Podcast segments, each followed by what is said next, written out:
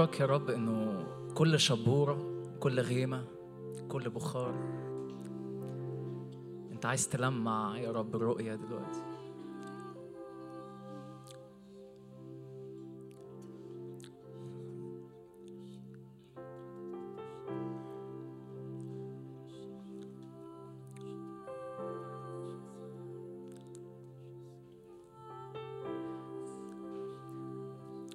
كده نتقدم بثقة لعرش النعمة نجد رحمة وعون في حينه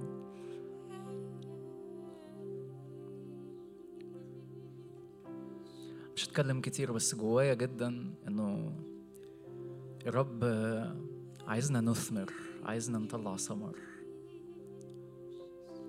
قال كده مش أنا مش أنتوا اللي اخترتوني أنا اللي اخترتكم واخترتكم عشان تيجوا بثمر والثمر يدوم. كم واحد مثلا آخر وقت يلاقي إيه ده أخيرا اختراق أو حاجة جديدة كمان كم يوم إيه ده الحاجة دي مش موجودة. ك... وكما لو إنه في إحساس أنا أنا عمال أجاهد وبجاهد باطلا عمال أجاهد وأجاهد باطلا عمال عمال أنفق مجهود هنا وصلاة هنا وفي الآخر ما باخدش حاجة في المج... في المقابل. أو آخد حاجة وأتظلم أحس إنه الحاجة اتخذت. الرب عايز الثمر يدوم. كان مكتوب كده إنه في شجرة التين. جه صاحب الحقل ده يسأل على الثمر ولقى ان الشجرة دي مش راضية تجيب ثمر. فلماذا تبطل الأرض؟ يعني عمالة تستنزف عمالة تاخد من مجهود الأرض. كأنها شجرة كده محطوطة وعمالة تاخد وتسحب طاقة عمال تتشفع لأجل حاجة عمال تزرع عمال تزرع عمال تسقي. وهي تبطل الأرض. طب على الفاضي يعني. ليه عمالة تسحب مجهود وتسحب تإكزوست السويل يعني؟ التربة دي قلبك. لو تعرف مثل الزارع يعني التربة ده القلب.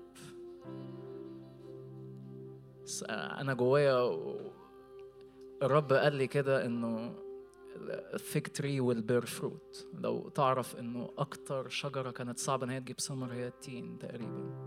لماذا تبطل الأرض؟ في نشيد الأنشاد اتنين يقول كده الشتاء مضى المطر زال. التينة أخرجت فجها. الكرمة أقلعت. جوايا رب عايز يجيب ثمر حتى لو ال season لا يسمح. رب عايز يسقي حتى لو ال season لا يسمح. قال انت أنت جنة الرب في نشيد الأنشاد. هب يا روح على جنتي فتكتر اطيبها تعال نسكن نفوسنا. تعال بثقة ندخل إلى عرش النعمة. الرب عايز يجيب سلام بدل الدوشة والجسد والزيطة والإزعاج. كل أصوات مزعجة. من ناس سمعتها وحاسس إنك نازل تحت الكلام بتاعهم ومش عارف تطلع من تحت الكلام والبوكس ده اللي زانقينك فيه. بس الرب عايز يحرر ذهنك يحرر نفسك إنك تطلع فوق البوكس ده. إنك يكون ليك رأيك عارف تقول رأيك حتى وأنت عارف وما تخافش. عايز تطلع صوتك يكون ليك صوت قالك سمعيني صوتك أريني وجهك يا حبيبتي.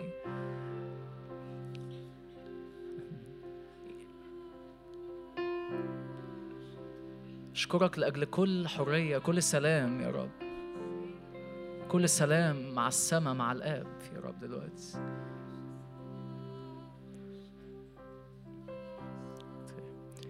أدخل لقدسك أترجى وجهك طالبا حضور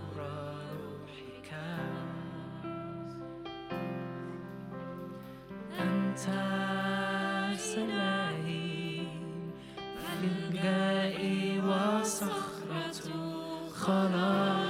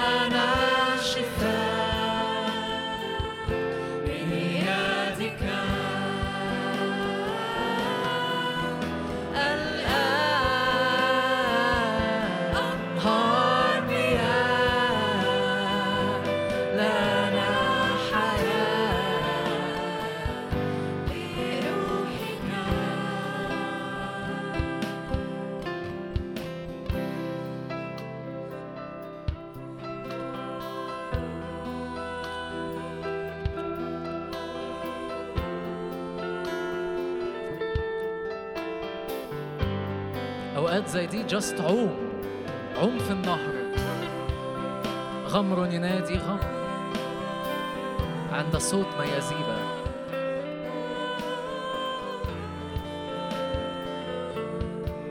كل تدين يرحل. الآن يا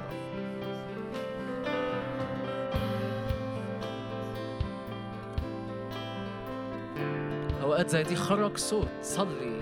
اعبد بالروح وبالحق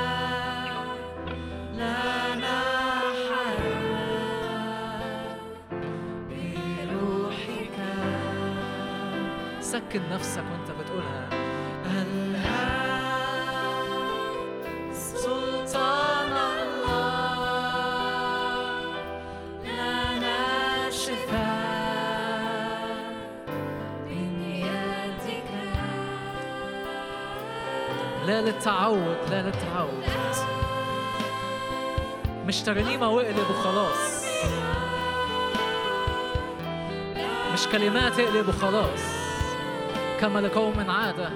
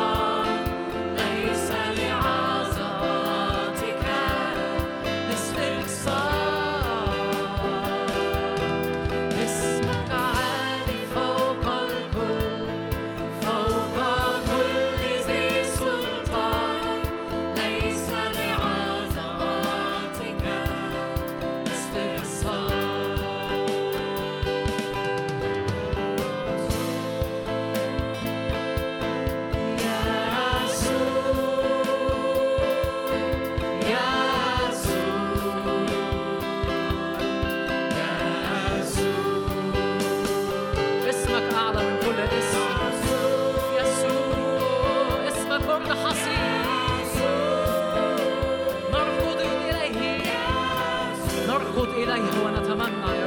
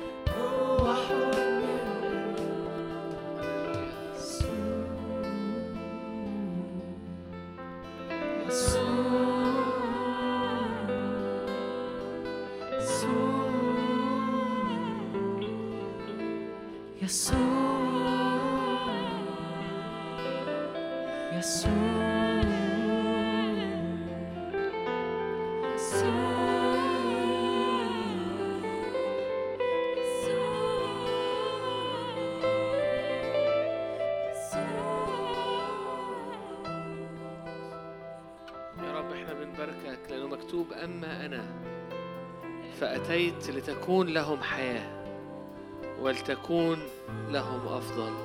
حياة أفضل. حياة بوفرة. حياة السماء على الأرض. يا رب مكتوب قولوا للصديق خير. قول لنفسك كده خير خير خير. إنما خير ورحمة يتبعانني إلى مدى الأيام. كل أيام حياتي وأسكن في بيت الرب إلى مدى الأيام. إنما خير ورحمة يتبعانني كل أيام حياتي. قولوا للصديق خير خير خير خير. هللويا. أشكرك لأجل جودك ولأجل إحساناتك. بنشكرك لأنك إله أمانة يا رب. نشكرك يا رب. نطلبك من كل قلوبنا يا رب فتريحنا توجد لنا. فيك النعم وفيك الأمين. عينك على أراضينا لما بنقدمها لك يا رب بإيمان من أول السنة لآخرها. هللويا.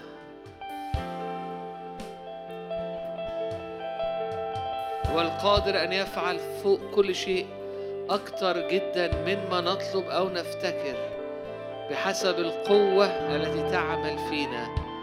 هللويا. يس هللويا. هللويا. آياته ما أعظمها وعجائبه ما أقواها. ملكوته ملكوت أبدي وسلطانه إلى دور فدور. على حياتي كده. على على قول كده على حياتك أو أو كلم نفسك. يعني دا- داود قال لنفسه كده باركي يا نفس الرب. كل- اتكلم مع نفسه. وفي حتة تاني يقول لك أما داود فتشدد أو شجع نفسه بالرب. أو تشدد بالرب إلهه. فأنت قول لنفسك كده خير خير خير ورحمة خير خير ملكوته ملكوت أبدي سلطانه إلى دور فدور. آياته ما أعظمها وعجائبه ما أقواها.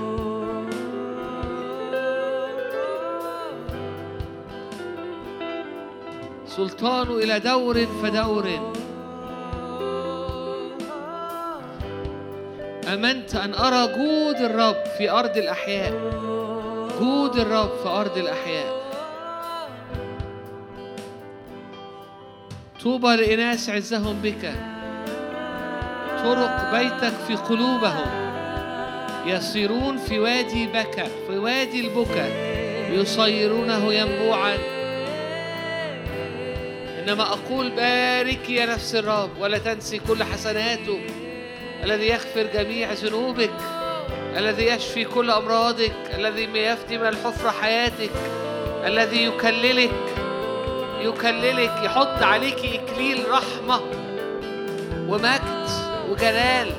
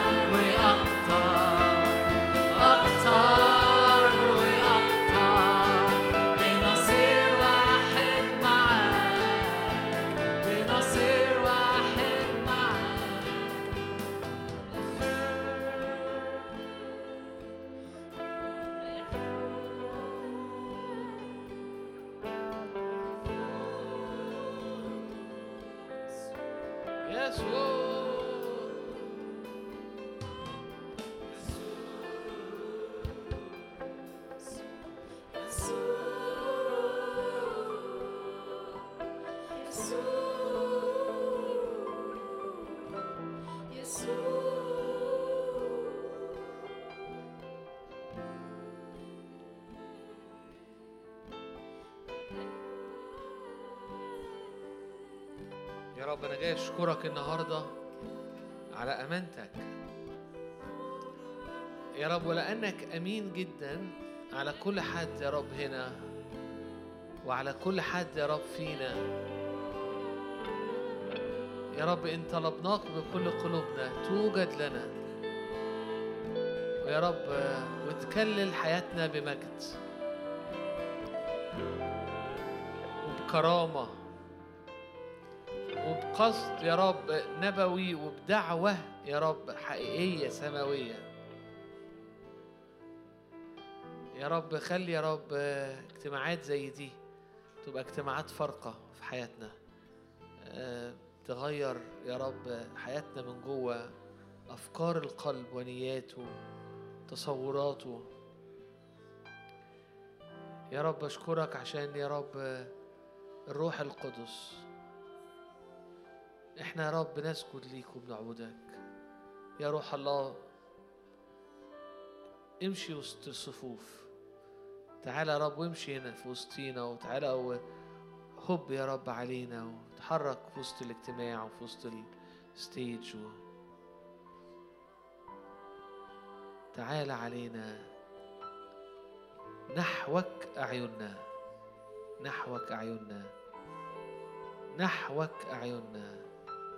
أترجاك يا رب أترجى وجهك أطلب وجهك أصطبر أمامك لأنك أنت أنت يا رب ولست وليس غيرك القادر إنك تغير وتحول وتبدل. تخرج من الجافي حلاوة يا رب و... وتقيم يا رب من المذبلة يا رب mighty warriors يا رب.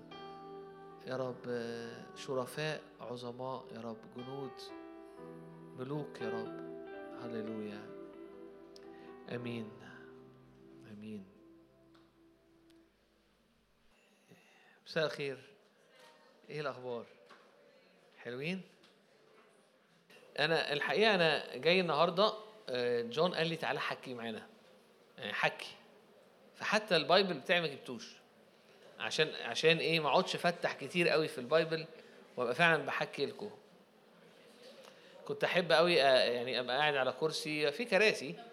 وبعد كده اكتشفت إن أنا مش هبقى مرتاح قوي تخنان شوية الأيام دي فمش مش هبقى قاعد براحتي. ف يعني الحلقة الجاية أو المرة الجاية.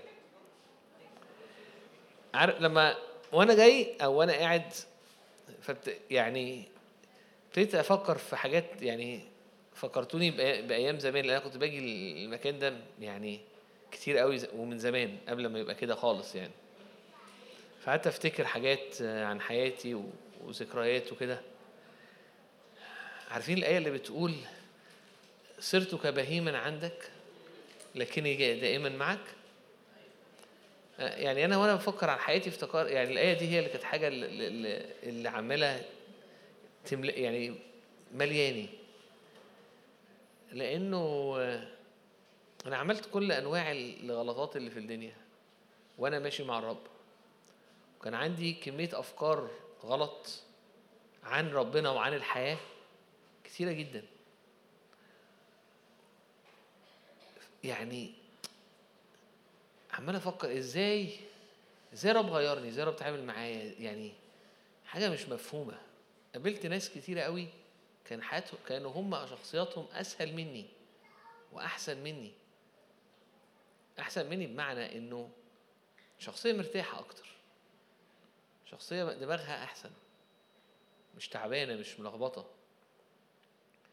بس هو كان في سر ودي حاجة حقيقية إن أنا فعلا يوم ما عرفت الرب كنت حاسس إن إن إن أنا ربنا ده انت شالني كنت حاسس إن هو الأمل وهو كل حاجة. فكنت ماشي وراه بكل قلبي بغش... بطريقة غشمة يعني بطريقة فيها غشامة شوية. ففيها فيها غلط وفيها لخبطه وفيها وفيها. لكن حتى وانت زي البهيمة بس ماشي وراه بقلب هتتغير. وبيعدى الزمن أنا عرفت الرب وأنا عندي 13 سنة. أنا النهارده عندي 45 سنة. فأنا مثلا بقالي بقالي اتنين آه، 32 سنة. وهحكي لكم شوية إنه أنا لما عرفت الرب عرفته في جو فيه نهضة رهيبة فشفت الرب بقى بيعمل حاجات غير عادية. فكان بالنسبة لي يعني إن الشخص يبقى مؤمن دي دي أعلى أح أهم أحلى حاجة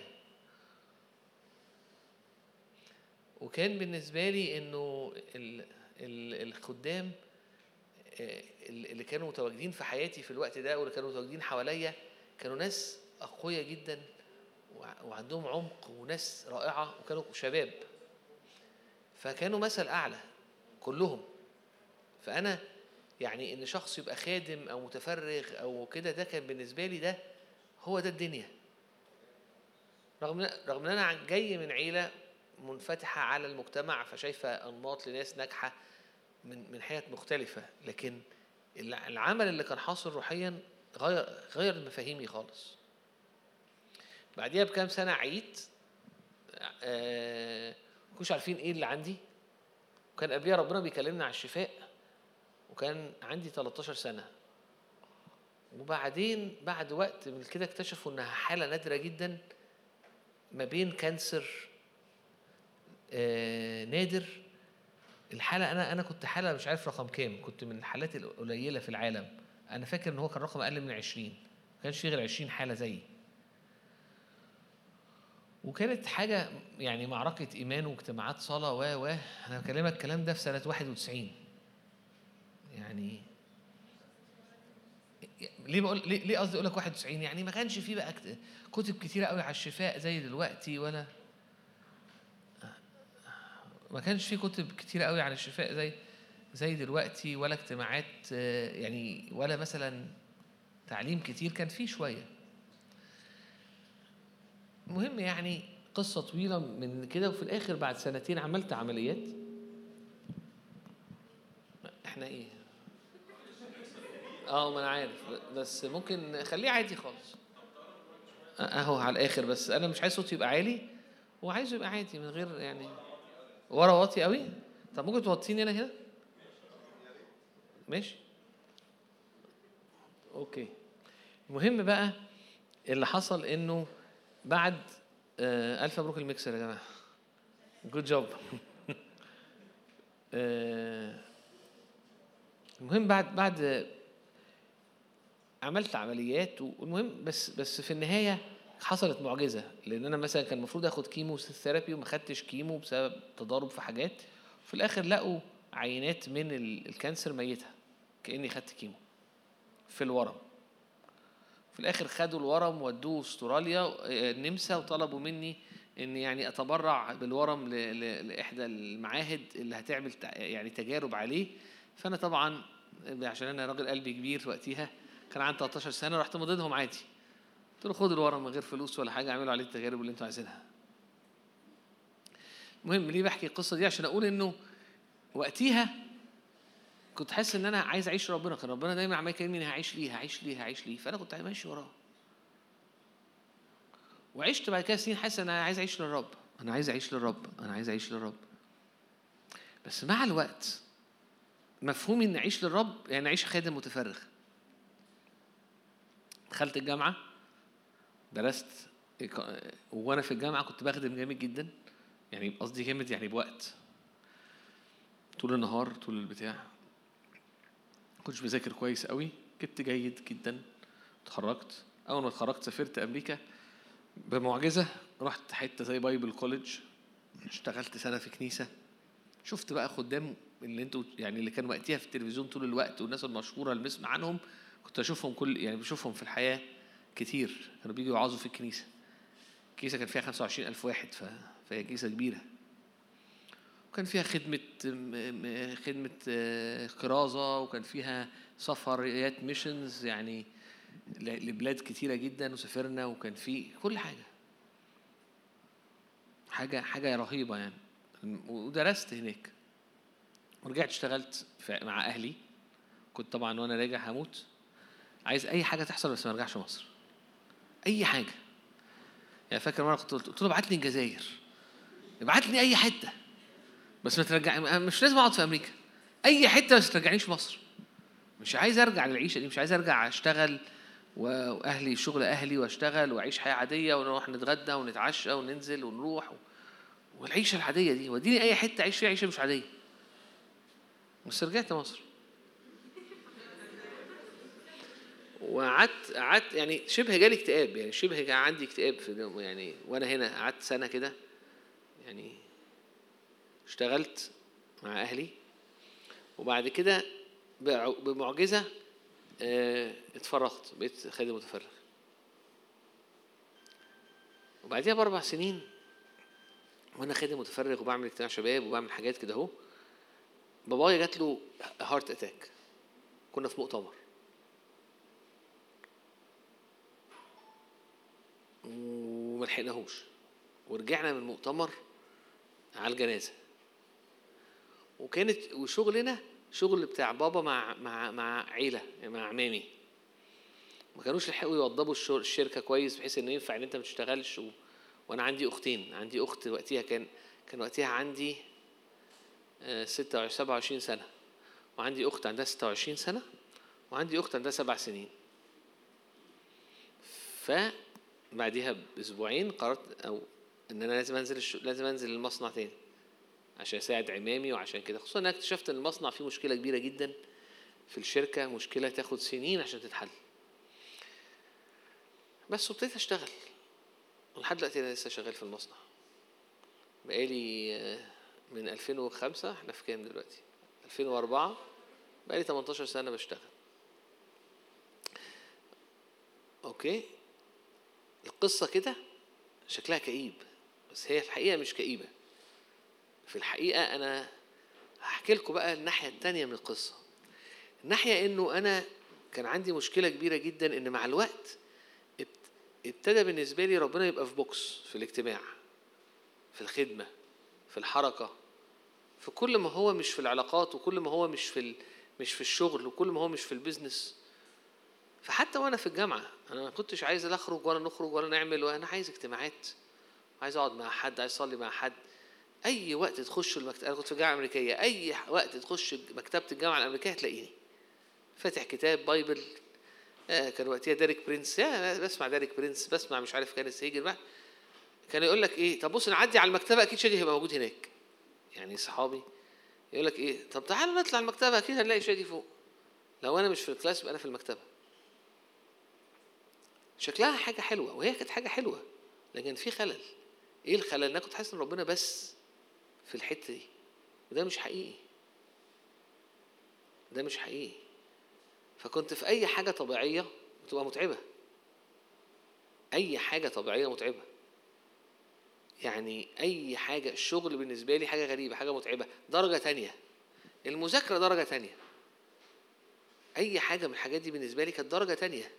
كانت حاجة مش روحية قوي زي زي زي الخدمة وزي ال... بس ده مش حقيقي. اللي حصل إنه إن أنا ابتديت أفهم إنه لأ إنه الملكوت مش كده. الملكوت يعني الرب يملك في كل حتة. ويملك عليك وتطلع من البر وتطلع من المجد وتطلع من حضوره في الشغل في البيت في العلاقات في الدنيا.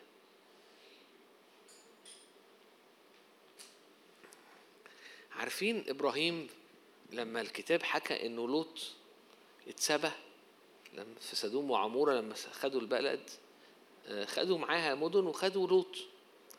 يقولوا إن إبراهيم خرج ومعاه 318 من فتيانه اللي متمرسين بالقتال المولودين في بيته.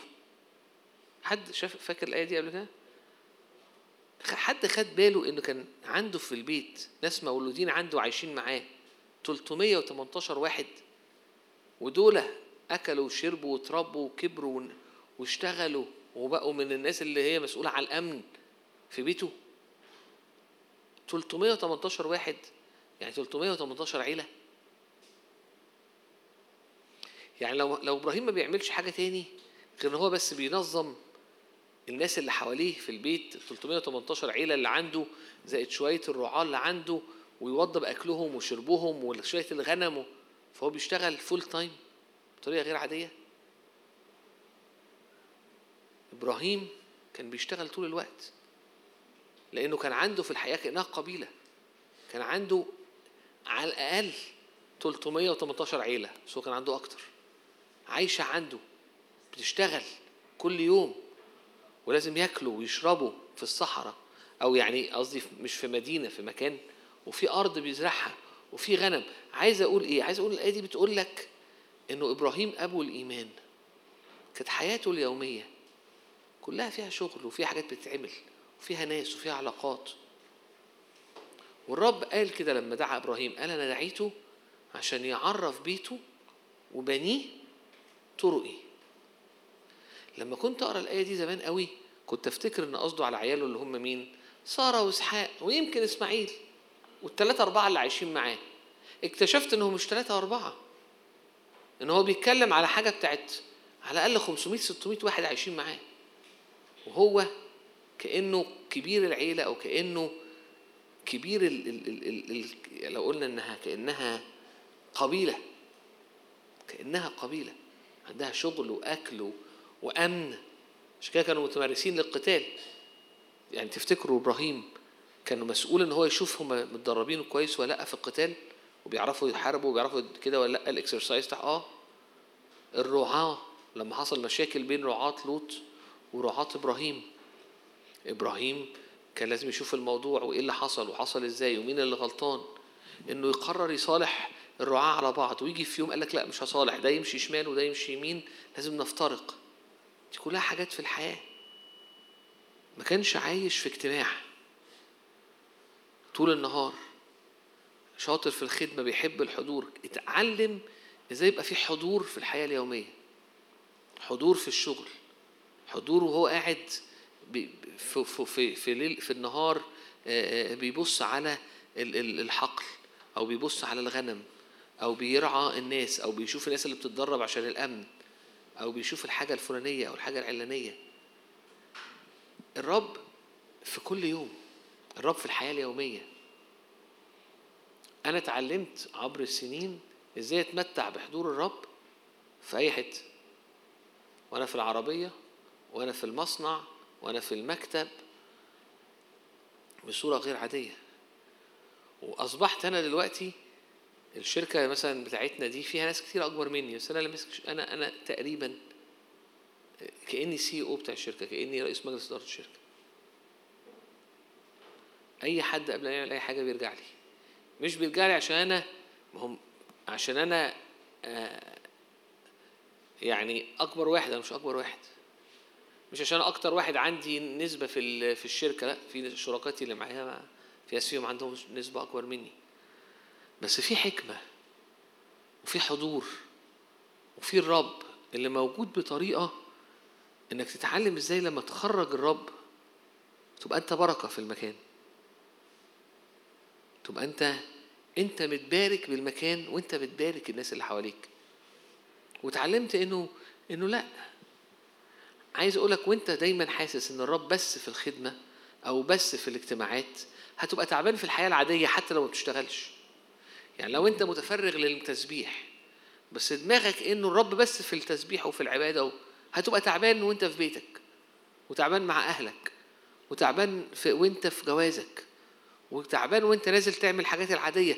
رايح تجدد الرخصة تجدد البطاقة تخلص ورق هتبقى ناكت على الحياة لأنك هتبقى حاسس إن دي حاجات بتفصلك عن الرب وهي مش كده وهي مش كده تقول لي اديني مثال. أقول لك أقول لك داوود داوود كان ملك. عارفين يعني إيه واحد ملك؟ يعني لازم ابقى مركز الب- البلاط الملكي اخباره إيه؟ ال- العلاقات في البلاط عاملة إيه؟ أخبار المؤامرات. مين عايز يشيله مين مش عايز يشيله. هل في مؤامرات ولا لأ؟ أخبار الجيش إيه؟ قوة الجيش تطوير الجيش.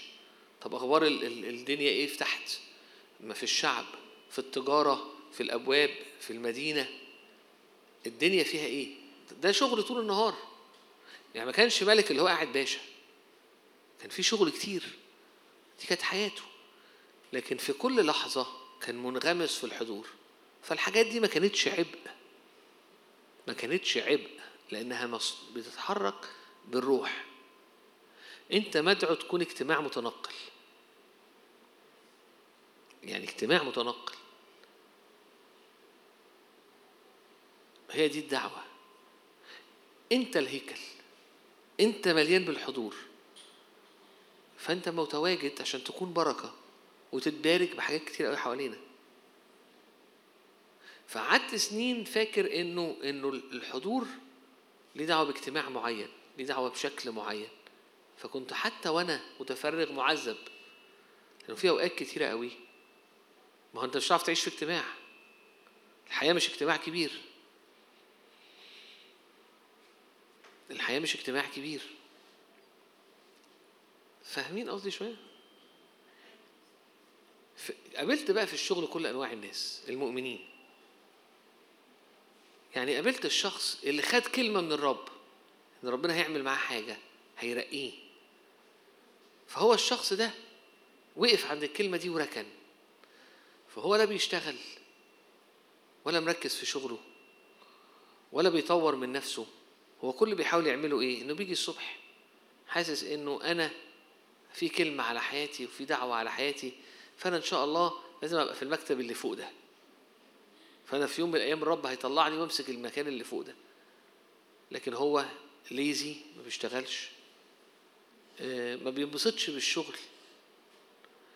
عنده إحساس عالي قوي بحقي وحقك. فهو عايز ع- يعني اللي هو فكر العبيد. فأنا عايز أديك على قد ما هتدفع لي. أنا بص هقعد لحد الساعة خمسة ميعاد الشغل لما نروح همشي كتير أربعة ونص لكن خمسة وخمسة عمري ما امشي خمسة وخمسة. طب ما أنت مشيت عشرين مرة أربعة ونص. لأن مفيش اونرشيب بتلاقي كتير ناس مش مؤمنة لكن عندها مفهوم صح إنه أنا بدي وأنا عندي عندي في إحساس إني بدي المكان اللي أنا فيه وهكذا. كتير الإيمان الغلط. يخليك تشعر إن أنت أنت نازل في حتة بتاخد من وقتك وبتاخد من حياتك الروحية. فأنت نازل مش قادر تديها مش قادر تدي وقت مش قادر تدي مجهود مش قادر تفرح فتعيش تعبان. فأنا عشت سنين في الشغل كده تعبان. حاسس إن أنا دي حاجة اللي أنا فيه ده حاجة عارضة حاجة ما كنتش المفروض أعيشها. لكن في الحقيقة وأنا هناك اتعلمت. اتعلمت يعني إيه حضور في الحياة اليومية يعني إيه حضور في الجامعة يعني إيه حضور في الشغل الحكمة. إزاي تستقبل من الرب وأنت قاعد؟ إزاي تعبد الرب في أي مكان؟ طب مش يوسف كان كده؟ يوسف كان كده ولا لأ؟ كتير بنقول كان الرب مع يوسف فكان رجلا ناجحا ناجحا. هو كان معاه فين؟ كان معاه في مصر في أرض عبودية في شغل مش حلو. يعني زي ما انت تكون كده خريج آه، هندسة وعامل ماجستير. ماشي وفي الآخر يشغلوك سواق عربية نقل في الشركة. ما هو يوسف بيشغال إيه؟ ما هو شغال إيه؟ راجل جاي من فين وإيه؟ وفي الآخر اشتغل إيه أول ما راح؟ وابتدى من تحت ونجح. ليه نجح؟ لأنه كان بيعمل حاجة بفرح ولأنه كان في روح مختلفة. وكان في حضور مختلف. أنا جيت اتكلمت عن يوسف في الاجتماع هنا قبل كده. يوسف كان مختلف من جوه. كان الرب معاه لأن هو كان مع الرب. كانوا ماشيين مع بعض في كل حاجة. فالحياة حتى وهي في شغلانة عادية والعائد قليل والدنيا عادية كانت حلوة وتبارك ووصل لحاجات عالية. إيه اللي فارق معايا إن أنا أقول له النهارده؟ اللي فارق معايا أقول لك إنه أنا اتعلمت إنه الحياة مش. الحياة في البيت محتاجه أتعلم إزاي حضور ربي يبقى مالي البيت. في حكمة للعلاقات باخدها من الرب.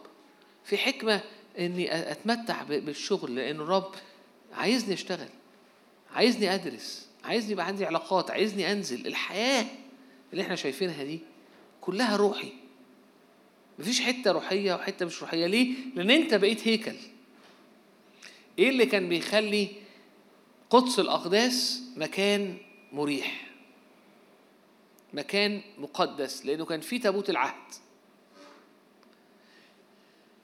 الس- الش- السكنة الشكينة كانت في تابوت العهد في قدس الأقداس. السكنة أو الشكينة بقت جواك.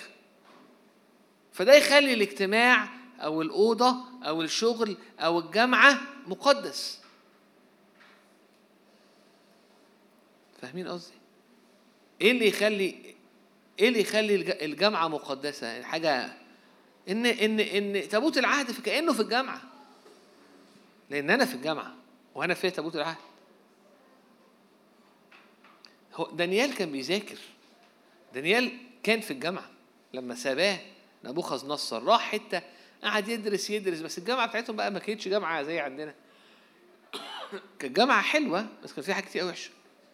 مليانة سحر مليانة أمور صعبة. لكنه درس هناك. وكمل هناك. في ناس بتقول إن المجوس اللي راحوا وقت ولادة يسوع كانوا تبع المدرسة اللي, اللي, رأسها دانيال. دانيال كان هاي كان من أعلى الرتب اللي مسكها كمجوس في الوقت ده وإنه فضل مكمل زي تلاميذ أو زي آه، خط ماشي للمجوس عندهم إيمان وعندهم فكر ومستنيرين من أول دانيال لحد المجوس اللي جم شافوا يسوع. كانوا علماء اللي بيدرسوا ال- ال- ال- ال- السحاب والفلك مش بطريقة وحشة. عشان كده عرفوا عن ال- نجم يسوع. ونجم يسوع دي قصة برضه. السحاب السحاب نفسه أو الفلك نفسه والنجوم حصل فيه حاجة غير عادية في وقت ولادة يسوع. ومن قبليها عشان كده عرفوا عنها. فكانوا مثقفين. كانوا بيفهموا. الرب دعينا عشان نبقى مؤمنين بنفهم. نبقى مؤمنين بت- بتشتغل وبتدرس وبتخدم. بتعرف تتكلم. بتعرف تتفاهم. عندها حكمة. ملك مؤمن. رئيس وزراء مؤمن ملك داود دانيال. حاكم مصر أو يعني كأنه الحاكم في مصر أيام الأزمة يوسف. وخد من ده ممكن أقعد أوريك. إبراهيم رئيس قبيلة بحالها. خرج واحد بشوية ناس وكمل لحد ما بقى عنده حاجة قبيلة كبيرة أقوى من مدن بحالها وبلاد بحالها. والمكان ده كله والعائلات دي كلها كانت بتعبد يهوه وعرفت يعني إيه عبادة يهوه وعرفت الرب وكان في نور. والمجموعة دي ما تفهمش بقى دول كانوا 500 عيلة ولا 700 عيلة تحت إبراهيم عاشت في مجد وبعد كده تحت إسحاق. وبعد كده جه جه يعقوب داوود الملك. وخد خد بقى خد من ده بقى. فأنا وصلت لحتة إني وده اللي عايز أحكي فيه أو ده اللي حكي لك حكيت خلاص ده, ده اللي أنا كنت جاي أحكي فيه إنه في حاجة اسمها حكمة. في حاجة اسمها إنه حضور الرب في الحياة اليومية. حد عايز يروح مثلا لدكتور سنان ما بيفهمش حاجة ويبوظ له سنانه؟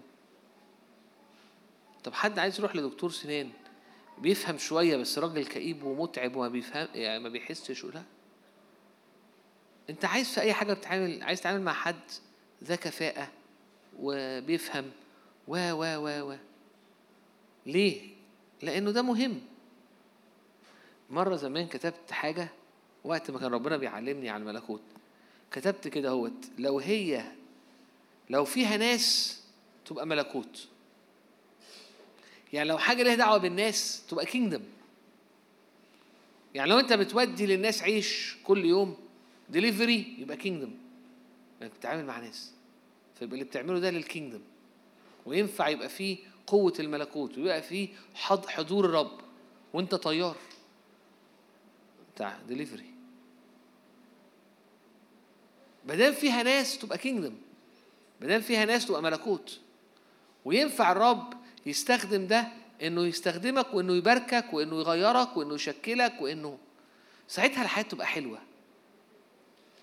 الرب مش داعينا كلنا نبقى نبقى في الآخر فوق الهرم. يعني بمعنى إيه؟ إن مش لازم إيه؟ مش لازم في النهاية في كل شركة أبقى أنا أعلى واحد فيها. في كل شغلانة أبقى أنا هي الدنيا مش كده. مش دي المكافأة إن أنا أوصل فوق خالص. هي المكافأة الحقيقية إن أنا أعرف أعيش كل يوم في حضور الرب. مليان بنور مليان ب- ب- بحكمة مليان بفهم. وده حاجة اللي بيدربني فيها إني بعيش كل يوم الحياة مع الرب في اللي أنا بعمله. سواء في الجامعة سواء في الشغل سواء في السمر تريننج سواء في البنك اللي أنا فيه سواء في كده. أسهل حاجة إن إحنا نهرب ونروح حتة ونعمل لنفسنا كده شلة من المؤمنين ونعيش كده في حتة قد كده ونقول إيه أصل إحنا أصل إحنا مؤمنين والأجواء التانية ما داود كان عايش في أجواء صعبة. القصر الملكي كان مليان ناس غريبة. موسى كان عايش وسط ملايين من الناس متعبين. لكن كان عايش في أجواء مجد ووجهه كان يلمع لأنه كان فوق بيطلع فوق الجبل. داود ك... دانيال كان عايش في بلد مليانة سحر. بابل. الاسم كفاية بابل. وكان عايش شغلانة عادية. وكان مليان مجد. يوسف كان في مصر وكان مليان مجد وهكذا. الجارية اللي كانت عند ال- الراجل كان اسمه إيه الراجل اللي راح لإليشع؟ نعمان السورياني. جارية مليانة مجد مؤمنة في حاجة في حياتها. ف ففي حاجة اسمها إنه الرب حي في كل حتة في حياتي في كل دايرة في حياتي في كل يوم في حياتي.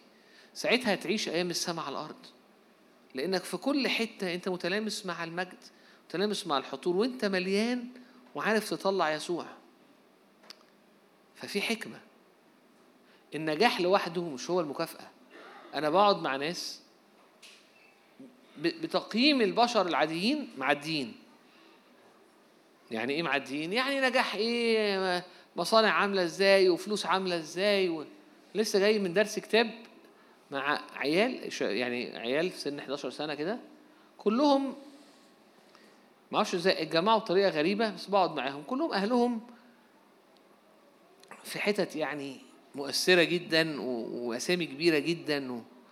بطريقة أو بأخرى حد يعرفهم جمعهم وقال لي تعالى فابتديت أروح مقاسي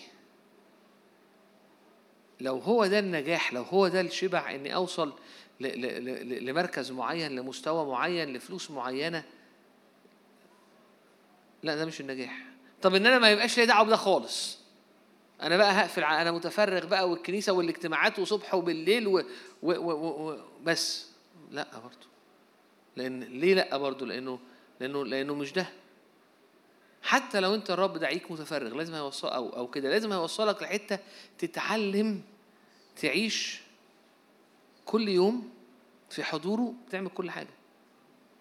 اديك أديكم مثال صغير. اديك مثال؟ ال- الأس- ال- ال- القسيس اللي أنا كنت بقى كنت كنا بندرس معاه في أمريكا مره مرة كنا في محاضرة فكانت تحكي مراته بتحكي إن هي بتتكلم زي الحياة الطبيعية زي هنعيش تحت في حضور الرب في الحياة اليومية. فبتقول أنا كنت كان وقتها الاتحاد السوفيتي وقع. فابتدوا الأمريكان أو المؤمنين يروحوا الاتحاد السوفيتي. فالست تقول أنا رحت مؤتمر. أنا وجوزي عملنا مؤتمر هناك. فالمؤتمر كان فيه مش عارف عشرين ألف واحد ولا وصوروا مع التلفزيون. التلفزيون الروسي صور معاهم وشغلانة. بتقول وخلصت المؤتمر وراجعه بالطيارة حاجة ما حصلتش. ورجعت على الفجر. صحيت الصبح بدري. عشان ألحق أوصل ابني عيالي المدرسة. ورجعت بسرعة أرق- أنظف البيت عشان هم بقى لهم أسبوع البيت يضرب يقلب عشان هم مسافرين. فرجعت عمالة تنظف في البيت بسرعة بسرعة. لقت مرات ابن- لقت بنتها حاطة لها ورقة على الثلاجه على فكرة أنا عندي Bible study النهارده وعازمة أصحابي. فقالت بسرعة لازم كانت تخلص تنظيف وتلحق تنزل تشتري حاجات. مفيش بقى home delivery مفيش ديليفري هناك في أمريكا. فلحق بسرعة تشتري شوية الحاجات عشان أصحاب بنتها اللي هيجوا بالليل اللي هيوسخوا الحاجة تاني. فهي تحتاج تنظف بالليل تاني عشان تصحى الصبح عشان توصل العيال عشان فهي بت... وبعدين؟ قالت لنا غير بقى غسيل أربع عيال متساب بقاله خمس خمس ست أيام. راحت لقيت محدش محدش حط غسلة. فهي هتغسل حاجة الأسبوع بتاع خمس عيال. هي بتحاول تقول إيه؟ هي بتحاول تقول أنا اللي كنت واقفة على الستيج وقدامي عشرين ألف واحد وعمالين نصلي للناس والناس بتخف والتلفزيون بيصور معايا و...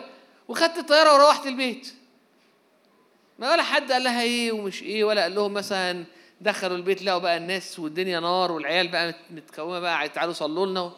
دخلتها والعيال نايمة واغسل وننشف وننظف واعمل الأرض واعمل الغسيل و... و... واكوي والحق بسرعة روح الصبح. والعيال بتتخانق في السكة عشان مش ع... دي في روسيا حياة. في الملكوت في المسحة ودي في أمريكا في أوكلاهوما في البيت اللي فيه خمس كانوا أربعة أربع عيال. في اللي أنا بحكيه ده في الملكوت. هنا في حضور هنا في مسحة هنا في العلاقات الطبيعية هنا وهنا. ولو أنت عشت شايف إن هنا المسحة هنا الحضور هنا التمتع ودي حياة صعبة ودي ملوش دعوة بالرب أو دي حاجة أعنا يا رب أعبر عنا هذا الكأس. مش تعرف تعيش لأن هي مش كده. لأن هي مش كده. لما تروح اجتماع وترجع من مؤتمر كلنا بنحس بالإحساس ده ساعات. أنا مش عايز أروح. حد بيحس بالإحساس ده؟ أنا مش عايز أرجع من المؤتمر تاني. ليه مش عايز أرجع؟ لأن هرجع لل- للح- للحياة العادية. هرجع لمشاكل ناس وناس في الجسد وأنا في الجسد و... وبعدين حاجات تتعمل متعبة وبعد كده حاجات تتعمل مش ماشية وبعد كده امتحان إيمان و... جيد يا رب أن نبقى ها هنا. ده ملكوت وده الملكوت. ما كانش ينفع بط- بطرس يفضل قاعد فوق. كان لازم ينزل. وبعد ما نزل وعاش بقى بطرس اللي ظله كان بيشفي. لكن بطرس برضه كان رغم إن ظله كان بيشفي كان عنده حاجات تقرأ في التاريخ بعد كده. إن هو ومراته حصل اضطهاد وساب وراحوا مشوا في الصحراء وراحوا مش عارف فين دخلوا مصر عن طريق إيه؟ ومشوا في مصر شوية وراحوا فين وعاشوا جنب ده في ده. الحياة ابعادها كده. في الملكوت. أنت بتتعلم إزاي في كل حتة يبقى تبقى مليان حضور ومليان حكمة. وحضور الرب يبقى مالي الحياة ومالي الشغل. زي ما يسوع كان عايش في الأرض. يمكن إحنا بنقرأ في الايات عن معجزات وأعمال لكن يسوع عاش 33 سنة. عاش ومشي وسط الناس واشتغل نجار و... واتحرك وقابل قرايب وراح فرح وراح هنا وجاب هنا وجه هنا. عاش حياة طبيعية. ودرس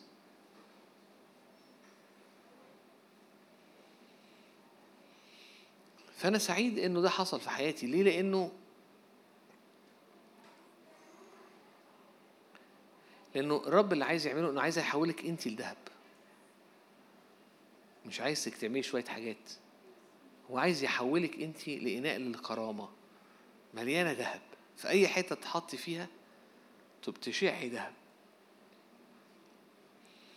فينفع. فتعيشي. سواء انت في بيت صعب. يعني إيه بيت صعب؟ يعني بيت. في ناس عادية في ناس مؤمنة في ناس مش مؤمنة في ناس مؤمنة وبتتعامل بالجسد في ناس في ناس أساسا بالجسد مش محتاجة تبقى مش محتاجة تتعامل ما هي جسدية. ومشاكل وصعوبات وبيوت وضغوطات و... حياة.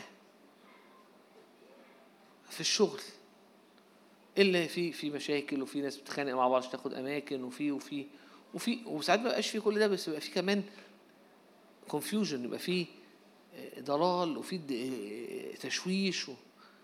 فتبقى انت الشخص اللي دايما دايما تعلمي إزاي تجيبي الرب وحضوره على حياتك وعلى مكتبك. الناس تبقى بتحب تيجي تقعد معاك في المكتب. الناس عايزة تيجي تقعد معاك في المكتب ما مكاتب كتيرة جنب بعض. تلاقي الناس هتحب تيجي تقعد في مكتبك. ليه؟ في حاجة في المكتب. في حاجة في المكتب. الناس عايزة تيجي لك أنت تقعد أنت عندك أنت آه، في الحتة اللي أنت فيها. الناس عايز تقعد معاك في على على على على الموتوسيكل بتاعك. أنت طيار دي عايزه إيه؟ بص عايزين order بس يا ريت آه، أمير هو اللي يجيب لنا ال order. ليه أمير هو اللي آه يا ريت أمير هو اللي يجيب لنا ال order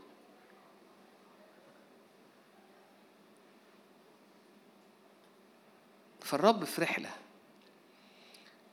عايز يوصلك لحتة إنك تبقى إناء للكرامة مليان مجد. وده لازم فيه تبقى فاهم إنه في شغلك في حياتك في علاقاتك كله ملكوت. كله ملكوت. كله ينفع يطلع فيه رائحة المسيح الزكية. كله. وكل يوم بتتعلم إزاي تعيش رائحة وسط وسط وسط pressure أكتر. الوقت اللي فات في الشركة عندنا عندنا عندنا محاسب هو في في streaming هنا؟ متسجل. لا مش مهم.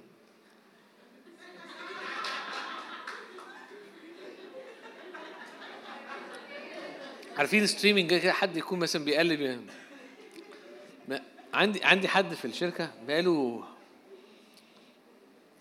يعني من أيام أهلي 48 سنة شغال. معاه كل الورق وكل الحسابات حسابيا يعني. اكتشفت كمية مشاكل في الورق. وأنا ماليش دعوة بالموضوع. كمية مشاكل وكمية حاجات.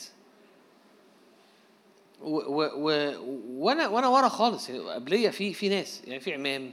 عمين موجودين ممكن هم اللي ماسكين أساسا. في ولاد عم أكبر مني في ناس كتيرة قدامي. لكن في النهاية اكتشفت كمية حاجات. فجأة لقيت نفسي شوية بشوية كأن ربي عمال يحركني يطلعني أنا قدام عشان أواجه الحاجات دي. طبعا دي مش ترقية.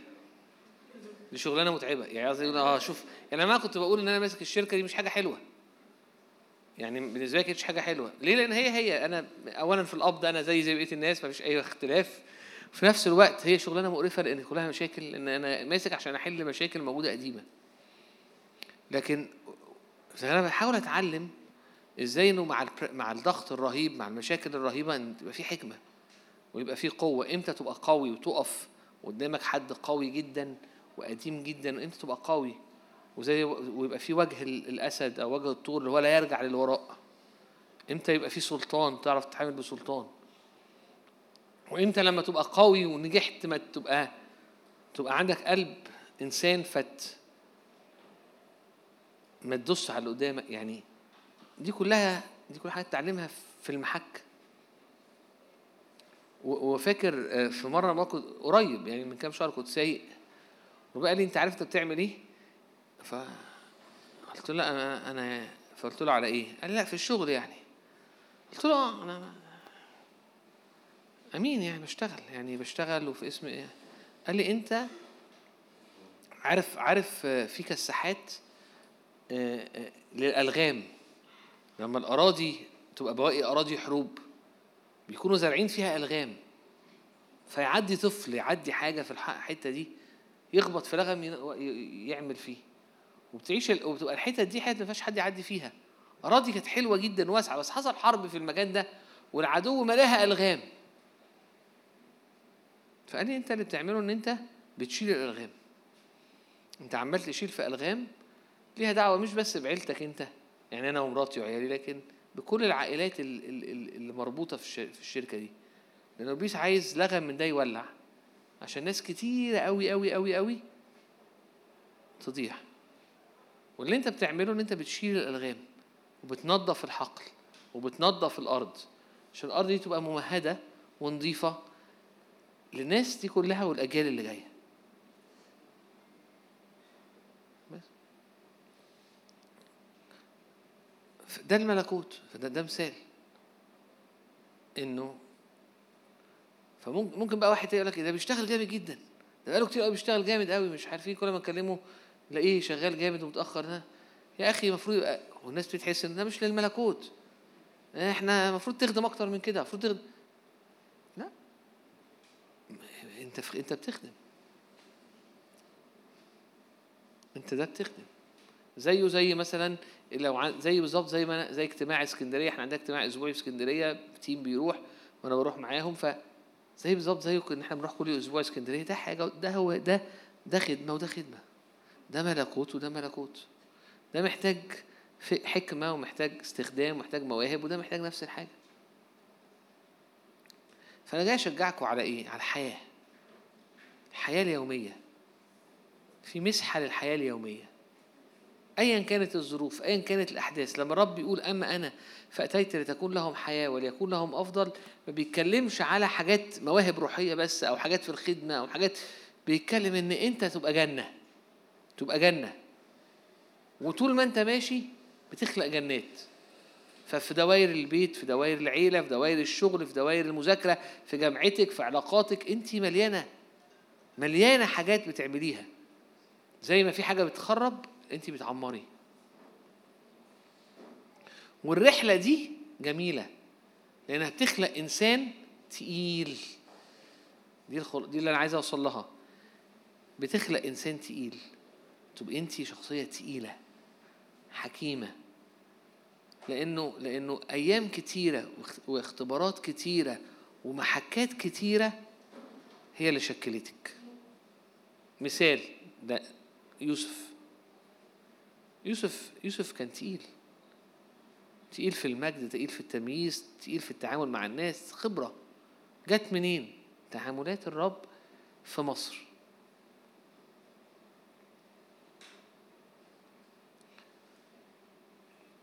فأنا بشجعكم النهاردة إنك تشوف الحياة كلها للخدمة.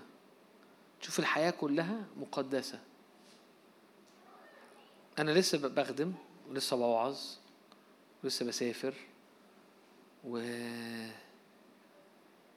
وفي أوقات بيبقى الشغل أقل بكتير وفي نفس وبعمل حاجات أكتر بكتير من كأني بشت... يعني اكت- أكتر اجتماعات كتيرة وحاجات كتيرة اللي فيها دعوة بالموهبة اللي هي مثلا بتاعتي لو أنا مش أنا مش مرنم لكن أنا ممكن أكون واعظ.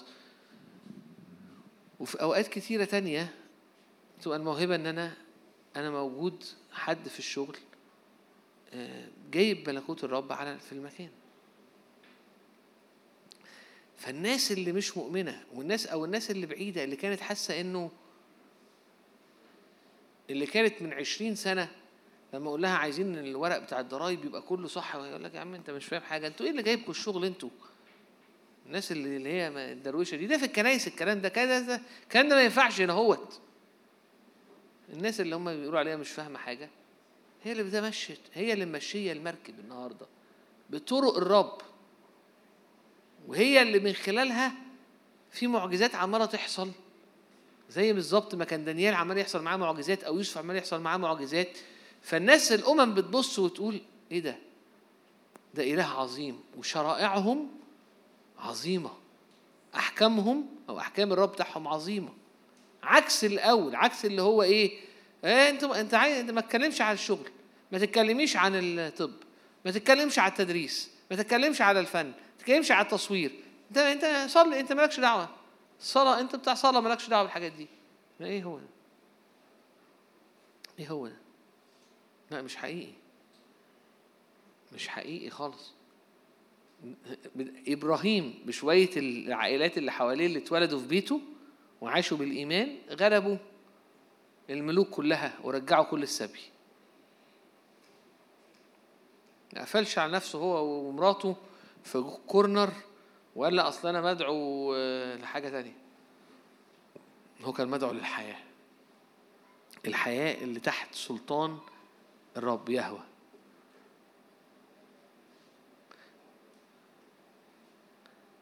فممكن يكون ربنا بيكلمك على الخدمة. اوعى تترجم الخدمة إنها لا أصل أنا أنت مش فاهم. أصل أنا في قلبي نار نار نار مش ضيع ثانية. فلازم أبقى خادم طول الوقت. يعني أنا ما تقول لي انزل في الصيف اشتغل اشتغل مين؟ أنا عندي أنا أنا عايز عايز أستخدم. أنا أنا مستعد عايز تك... أنا عندي تكريس أعلى. لا التكريس العالي إنك في كل حاجة للرب. شغله ليه؟ لأن الشغل للرب. والبيت للرب والعلاقات للرب والخدمة للرب. الكل للرب.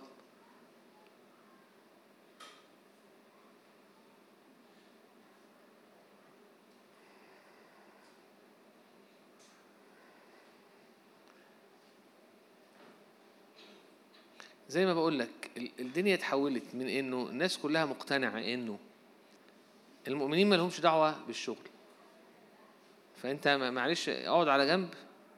حاجات ربنا ما تتكلمش يعني طرق ربنا تقول لي بقى الشغل والورق والأمانة وما تأكلش عيش. لبعد سنين ما حدش بيحرك حاجة لما يكلمك. مش عشان انت رئيسهم لكن عشان إيه رأيك؟ شايف إيه انت في الموضوع الفلاني يا؟ عايزين برضو ناخد رأيك في الموضوع ده.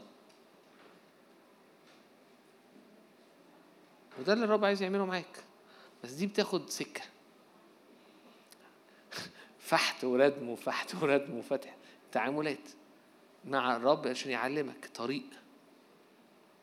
بس الرب عايزك كده عايزك بايونير عايزك حد في أي مكان مليان مجد. أو أنا أول مرة أحكي عن نفسي يعني يعني جون قال لي مرة واثنين ف حت يعني فقعدت أفكر طب أنا هقول إيه؟ طب هعملها إزاي؟ قلت خلاص هحكي. اجتماع شباب مفيش streaming فعادي يعني كأني قاعد يعني أي حد معدي يشوفني كده عمال أحكي أسرار حياتي.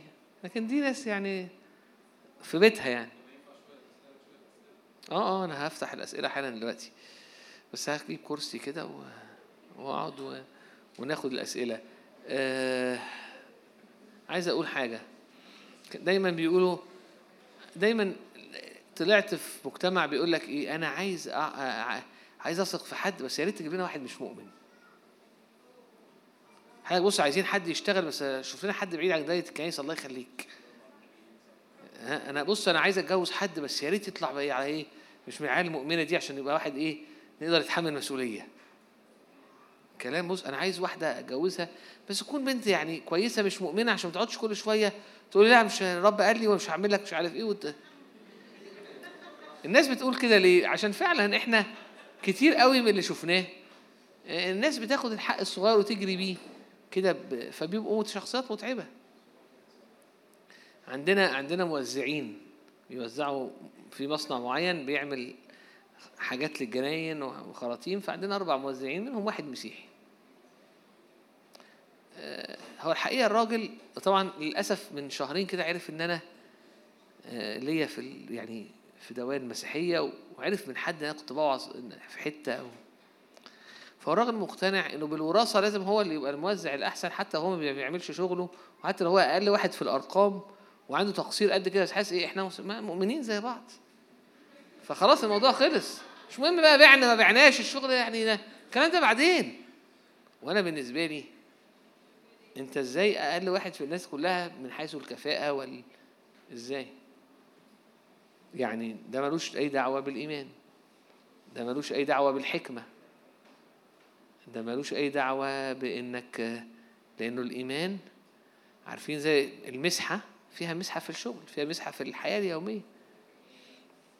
غير كده هتبقى أعرج. دي اللي بختم خلاص. أعرج يعني إيه؟ عارفين لا- اللي عنده رجل أطول من رجل أو أنت عندك إيد أطول من إيد أو عندك بتشوف بعين عندك مشكلة كبيرة في الاتزان. لأن في حتة بتنمو في حتة تانية لأ. وأنت محتاج تمشي على رجليك الاثنين فملهاش حل. بص أنا كبرت كبرت كبرت كبرت في الاجتماعات والإعلانات. ماشي. مش عارف تعيش الحياة اليومية. مش هتعرف تمشي. لأن هي لأن هي هي هي هي ما تمشيش غير كده. لو عشت مع أي حد من الخدام اللي هنا مع جون مع أي حد مع دكتور نادر مع أي أي أي خادم عشت معاه حياة قريبة غالبا هتتخض. إيه ما هم ناس طبيعيين هو إيه ده؟ بيعملوا حاجات زينا ولا إيه؟ إيه ده؟ وبيعملوا حاجات ويدفعوا خطوط التليفون واحد بيكسر عليهم وعندهم مشكلة في مش عارف إيه. ولازم ينزلوا يعملوا إيه؟ آه. ولازم يعمل ولازم كل ده يتعمل بزيت. ملتوت بزيت. ولو ما بيتعملش ملتوت بزيت حياته تبقى صعبة خالص. أوكي؟ آمين؟ أنا هديكم فرصة تسألوا زي ما أنتوا عايزين. أي حد عنده أي أسئلة بقى عملية أي أسئلة على الشغل أي أسئلة على الحياة على العلاقات. أنت؟ اتفضل يا جون. اسأل اللي أنت عايزه. لا جون اسألني. خلي جون يسألني. ماشي. اتفضل الأول وبعد كده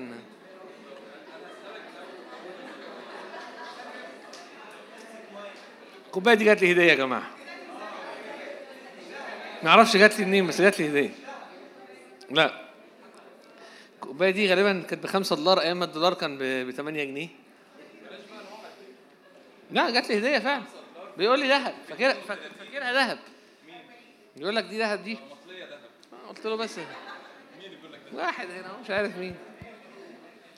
بص يا جماعة إحنا أنا فارق معايا قوي اللي بيحصل لأنه آه، شادي من أكتر الناس اللي أنا خلال الثلاث سنين اللي فاتوا اتعلمت منهم يعني إيه الحكمة يعني إيه من من غير ما مش مش في وعظة يعني في التعاملات اليومية وفي ال في الاحتكاكات اللي اللي ما بيني وما بينه ما بين ما بيننا ك- كعائلات وكأصدقاء وفي الخدمة وكل ده فأنا فارق معايا ال- اللي بيحصل وأنا عايز أستغل شادي أكتر من كده وعايز أطلع منه حاجات أكتر من كده ف فانت شوف أنت. عايز تمشي الوقت إزاي. آه أسألك أول سؤال مم. ليه ليه ما دخلتش بنتك مدرسة مسيحية؟ آه حلو قوي. آه يعني ده سؤال رائع. ما دخلتهاش م- ليه مدرسة مسيحية من المدارس اللي كلهم في في مدارس مسيحية آه. كتيرة قوي دلوقتي. عايز تقعد اتفضل انت اقعد أنا لا لا مش مع- محرج منك وانت إيه. تحرج يا راجل. لا ال آه أنا بيقولوا لي عن المدارس المسيحية فأنا شفت العجب في المدارس المسيحية. ليه؟ لأن كل الأمراض اللي موجودة بره موجودة أكتر جدا في الك... في الأماكن المسيحية آه، مع عدم كفاءة. يعني الناس عشان تضمن إنها في جو كده فبتدخل عيالها. لكن هو هو أعمال الجسد هي هي. ثانيا الثق... ال... ال... أنا فارق معايا الثقافة. يعني إيه الثقافه يعني إن. إن ال- التعليم على قد على قد إمكانياتي لو أنا أقدر دخلها أكتر حاجة بتدي بت... بتثقل شخصيتها بفكر وثقافة و ليه؟ لأن ده مهم. ده مهم. آه، موسى تأدب بكل حكمة المصريين. رب كان لازم ده ي- يموت كموسى لكن ال- الحكمة دي كانت حاجة كانت بالنسبة حاجة مهمة. اللي اتعلمه دانيال فضل موجود. انت بتؤمن انه انت لازم تؤمن إن الرب في المكان آه، في في في, في بابل يعلمك إزاي تاخد من بابل وتستفيد وفي نفس الوقت حاجات تانية تنتصر عليها. فأنا بالنسبة لي آه، نيره كنت عايز أعلمها كنت عايز أخليها تتملي بالثقافة تتعلم في أحسن حتت آه، تبقى في جو طبيعي. ما هتخرج بعد كده هو مش هينفع يبقى كل حياتها في جو كنسي. وفي الآخر هتتخانق مع ناس في الكنيسة وهتمشي. لأن هتكتشف ان إن الناس في الكنيسة المشاكل اللي موجودة زيها زي بره. وت- وتصدم. فلا. صح كده؟ مش أنا قلت لك حاجة تانية لما اتكلمنا. آه. لا أنا لما اتكلمت معاك قلت لها. ها؟ آه. سألني سؤال. طب سؤال يعني أنت عمال تقول حضور ربنا في الشغل. حضور ربنا والمسح يعني هشغل بيني هن في في الشغل مثلا؟ يعني يعني إيه حضور ربنا في الشغل؟ أحس بإيه يعني؟ أعمل إيه؟ إيه حضور ربنا في الشغل ده؟ يعني أنا أنا فعلا مكتبي يعني أنا في أنا عندي مكتب صغير بس أنا فعلا في المكتب فيه كتير أنا قاعد بفتح الكتاب واقعد أقرأ أقعد أصلي أنا بتمشى. أنا شا... أنا في حاجة حاصلة ففي حضور في أوضتي. أقول لك أقولها لك بطريقة تانية ساعات بنفهم العكس. تخيل أنت معاك واحد ساحر في الشغل. معلش سوري يعني. هتخ أو دكتور ساحر بيعمل شعوذة لما تخش مكتبه هتحس إنك مش على بعضك. نفس الحاجة بس العكس في أوضتي. أنا تخش مكتبي لا تحس بحاجة. طبيعي جدا. والأفكار اللي بتحصل وأنا في المكتب عندي غير الأفكار اللي بره. يعني الناس في المكتب عندي يجي لها أفكار تبقى أذكى تبقى أشطر.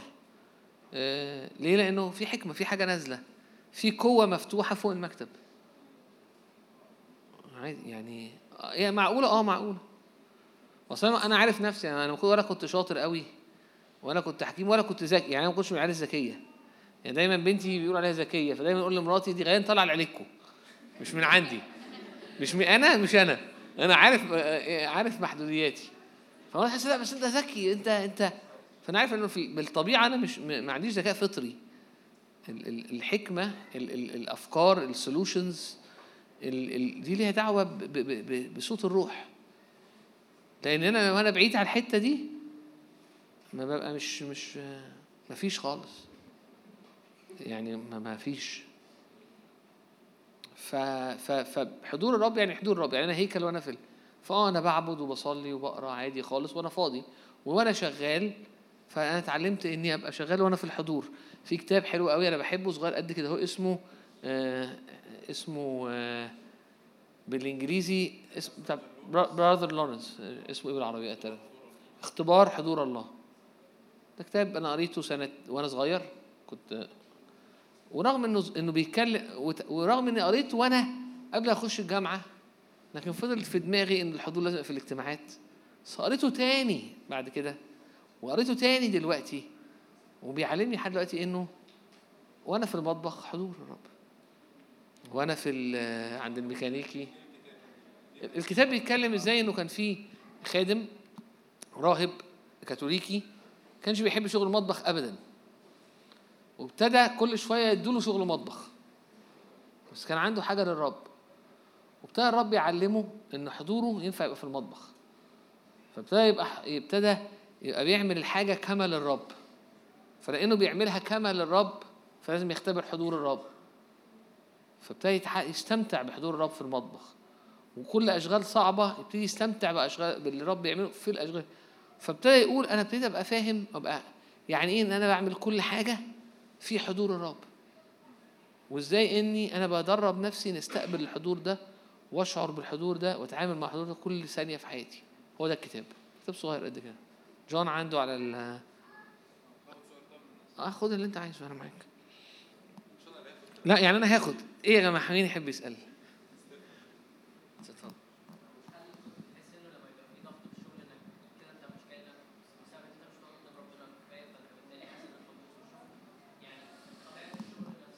آه ال- السؤال هل أنت لما كان بيحصل مشاكل في الشغل والدنيا بتلخبط تحس إن ده بسبب إنك ما بتقعدش مع ربنا؟ لا هو لما أنا يحصل ضغوط وأنا نفسي تايه ويوم ورا اتنين ورا تلاتة أنا عصبي ومتنرفز وتعبان فأبقى عارف إنه في حاجة فيا أنا محتاج أقعد أكتر محتاج زيت. ايا كان الضغوط عاملة إزاي؟ ايا كانت الضغوط فدايما في زيت في مسحة تخليك قادر تعملها بسهولة. لو انت مش قادر تعملها بسهولة يبقى انت محتاج تتعلم تكبر ومحتاج تقعد قدام الرب أكتر عشان يديك زيت أكتر. يعني كتير قوي اقابل جون واقعد أقول له الدنيا وأصل الدنيا وأصل عندي و... أنا مقنع حتى مع نفسي مقتنع قوي لأن أنا بقول فعلا حاجات صعبة قوي. بعد ما أخلص وكده وأبقى مروح وأنا فاكر قوي قريب من شهر وشوية. ربنا قال لي ما ما انت كان في ضغوط زي دي بالظبط آه، من 10 أيام كانت برضه الحاجة كنتش تعبان خالص ليه ف- فأنا حتى قلت فأنا قلت إيه إيه الفكرة دي؟ إيه؟ ما أنت من 10 أيام كان عندك الضغوط هي هي وأقوى من كده وكنت في منتهى ال فقلت طب إيه؟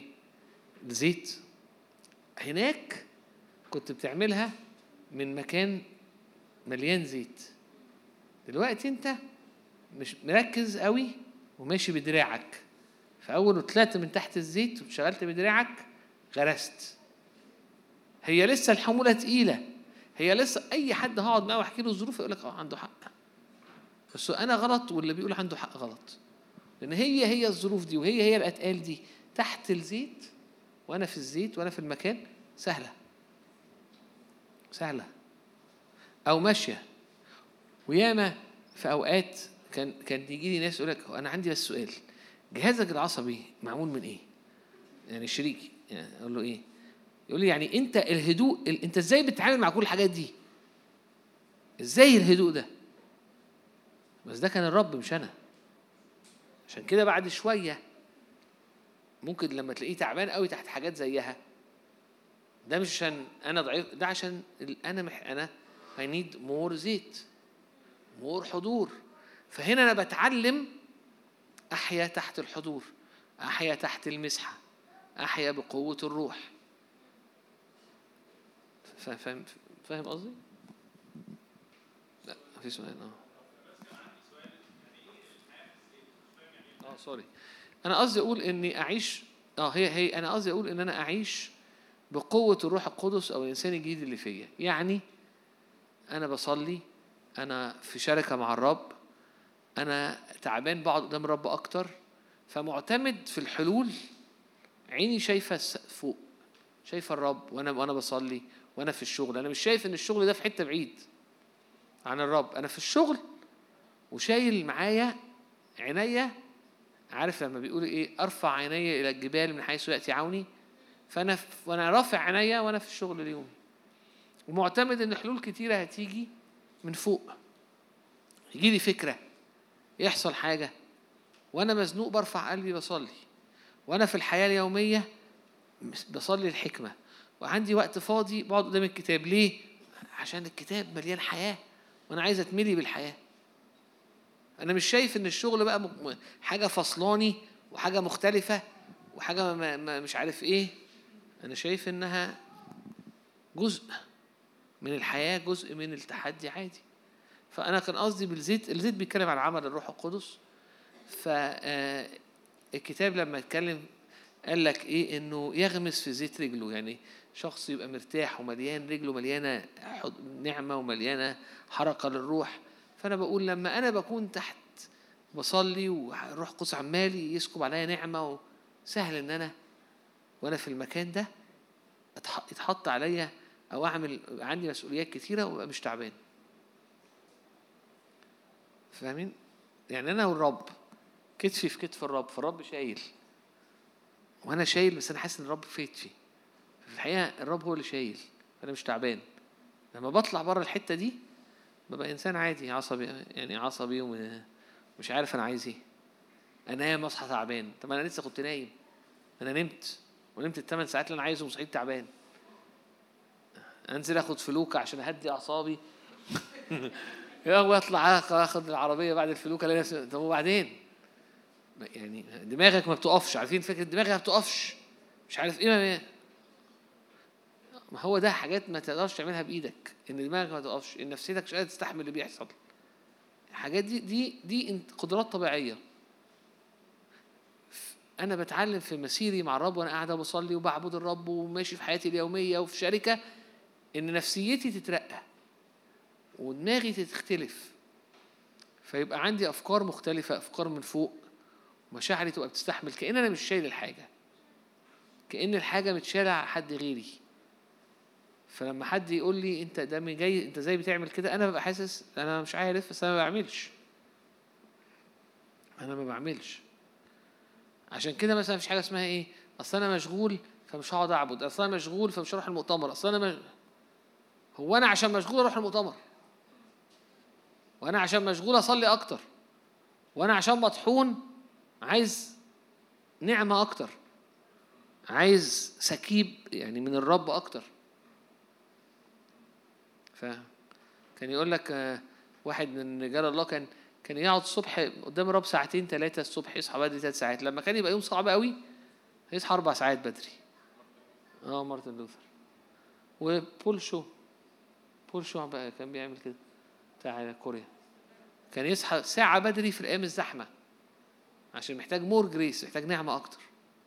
طبعا أنا كنت بسمع الوعظات دي خصوصا وكنت بقى برضو يعني خادم كنت عايز too much يعني مع, احترامي يعني too much بس اتعلمت بقى لما الدنيا زادت قوي إنه لا مش too much انت تبقى يعني إيه بقى عندي مقولة اسمها إيه أصحى تعبان أحسن ما أصحى. إيه؟ كانت English أصلها. يعني أصحى تعبان احسن أحسن ما أصحى. آه، dry dry يعني dry إيه؟ أصحى ناشف. يعني أنا عايز أصحى مليان مسحة مليان زيت. فأنا أصحى تعبان أحسن ما اصحى ناشف كده هو مفيش زيت مفيش مسحة. فخليني ابقى ممسوح وتعبان شوية أحسن ما أبقى دراي وإيه ناشف وصاحي نايم كويس و... فدي بقت حاجة مقولة دايما عندي. بس. آه اتفضل.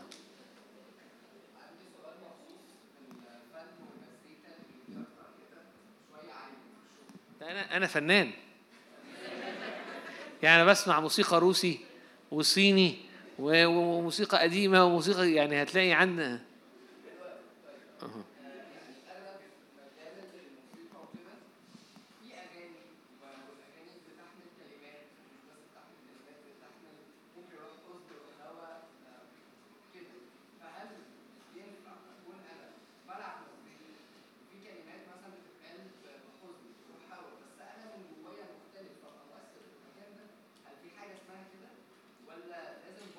أنا بلعب مزيكا معلش تاني سؤال.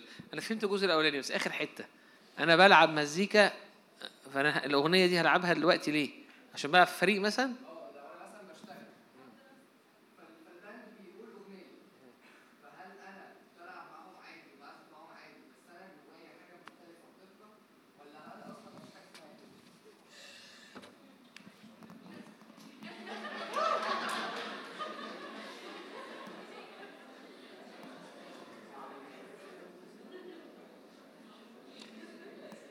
لا هي لا هي هي محتاجة هي انت عارف ان كل ردود كل ردود آه، اصحاب آه، ايوب كانت كتابية؟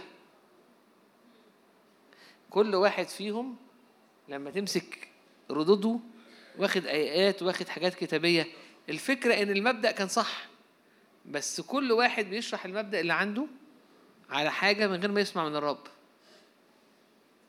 فأنا ممكن أقول لك مبدأ. شكله حلو قوي بس يوديك في آخر الدنيا. لأن أنت لازم تسمع من الرب. وممكن تسمع من الرب وتأمن مع قادة تانيين لكن إحنا في كل سيتويشن بتسمع من الرب. يعني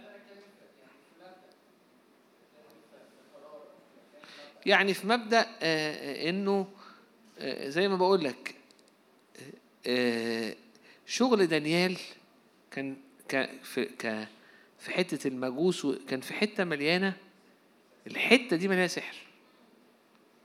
فازاي يشتغل في الحتة دي؟ وزي الفلك؟ وزي الكلام ده؟ في المكان ده. هو في روح الله. وما خبطش في السحر. ولكن كان مفتوح على على الرب بطريقة تانية. ده ده ده ده ده إحدى الأسرار بالنسبة لي. يعني أنا كتير ببقى تعبان قوي قوي هتلاقيني قلت إيه؟ أنا مش عارف أنا. أمال دانيال كان عامل إيه؟ يعني أنا مع نفسي. دانيال كان بيعمل إزاي طيب؟ يعني هو بيتكلم مع ملوك ومش عارف إيه وإعلانات إيه و... و... يعني واحد تحتيه. كان تحتيه كان هم كانوا من الثلاثه وتحتيه كام واحد؟ لا مش الأول كان 11 أو كانوا 11 أو 12 مع بعض وبعد كده بقى من الثلاثه اللي فوق أو حاجة كده. تحتيه يعني تحتيه العالم. ومتقسم ناس وتقسم إزاي كان شايل؟ مش عارف. ده بالنسبة لي. فقصدي أقول لك إيه إنه انه ممكن الرب يقول لك لأ. وممكن الرب يقول لك آه ممكن الرب يقول لك لأ. ما تلعبش مع ال band العب مع ال band الفلاني. دول بيلعبوا بلوز في مش عارف في, مش عارف فين وده بيعمل موسيقى عربي آه، في الأوبرا مش عارف إيه. يقول لك اشتغل مع بتوع الأوبرا. تقول يا رب بس أنا مش- بحب دول أنا بحب الجاز. فأنا اعزف في jazz club يقول لك لأ بلاش jazz club. يعني يعني فاهم؟ ويقول لك لا اشتغل هنا في الأوبرا مش عارف إيه. ممكن. وممكن يقول لك اشتغل free مع مش عارف كذا يعني لكن الموسيقى آه تقدر تعزف و ال- الموسيقى بتحمل حاجات آه الكلمات آه بتحمل. وممكن في أوقات تسمع حاجات وما تبقاش بتحمل تبقى ليك أنت حاجة تانية. آه، في الآخر نشيد الإنشاد هي قصة حب. فمش كل أغاني الحب يعني لازم تبقى هي الفكرة بتتغنى إزاي وإيه اللي كاتبها إيه وإنت حاسس بإيه و... آه كان لسه ربنا بيكلمني على ال control.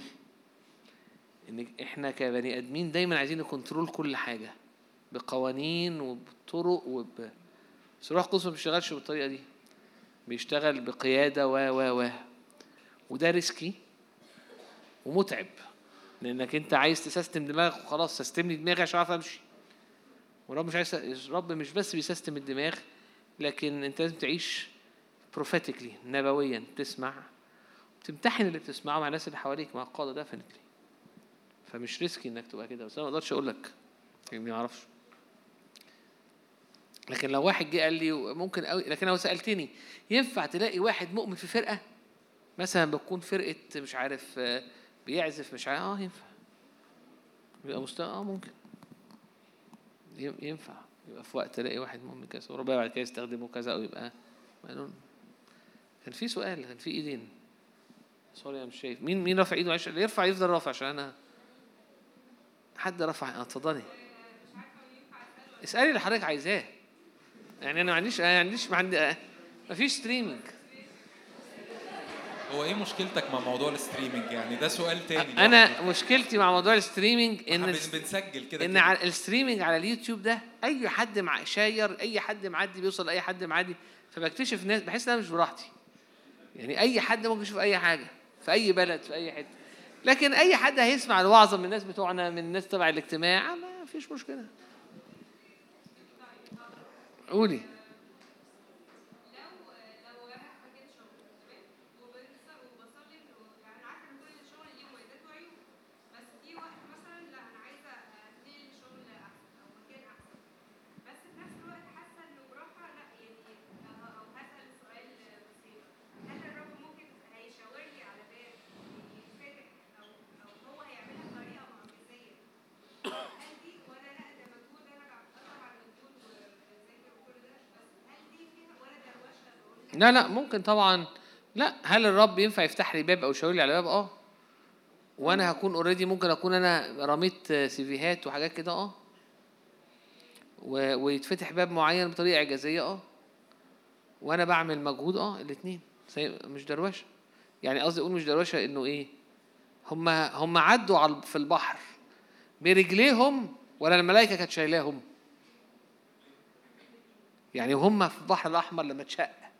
مشوا عادي كده وعملوا مجهود ولا كانوا متشالين على السحابة؟ نعم. عملوا مجهود مشوا برجليهم؟ طب طب وكان طب هل طب يعني كانت في معجزة غير عادية إن البحر مشقوق؟ طب ما اللي شق البحر يشيلهم ويعديهم الناحية التانية. لسه هيمشوا في البحر. فالفكرة هو ينفع اللي يفتح لي الباب ويشاور لي؟ و بعد ما أكون أنا رميت سيفيهات وعملت برضه مجهود آه ينفع.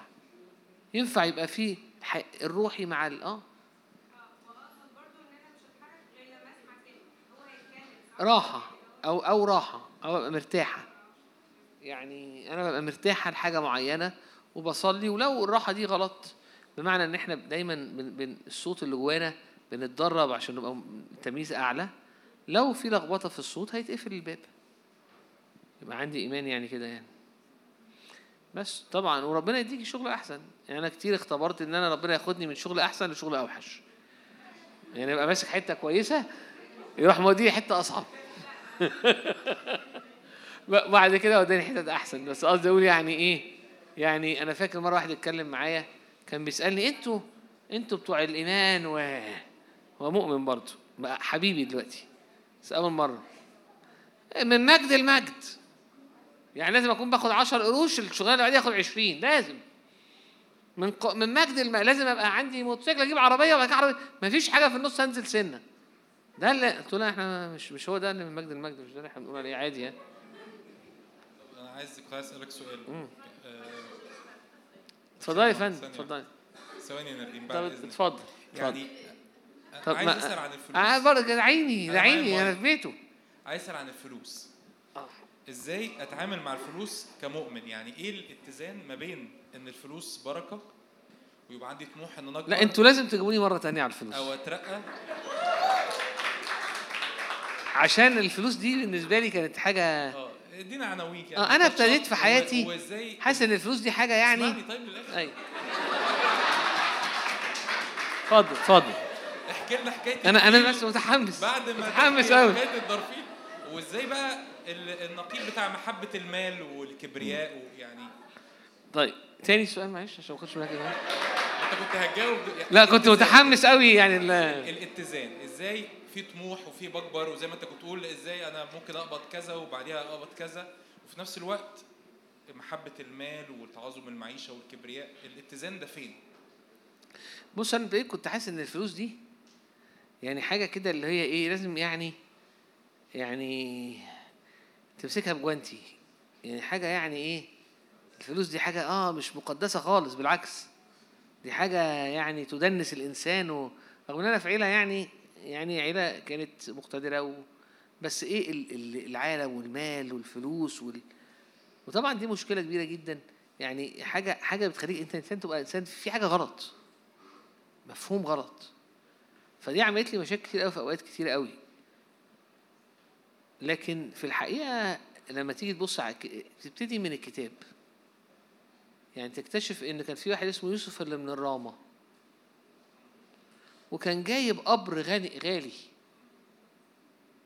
فأنت تحس إزاي أجيب قبر غالي؟ إيه تعظم المعيشة دي؟ ما يرمي ما- ما- مدفن ما يدفن في أي حتة ويدي للغلابه يا أخي. لازم يجيب قبر ففاخر. إيه الناس دي؟ حتى في الموت حتى في الموت ولاد الذين. بس كده عمر ما يسوع آه، قال له حاجة أو وإنه ما كان من التلاميذ. في الآخر تكتشف إن يسوع هو اللي اتدفن في القبر ده.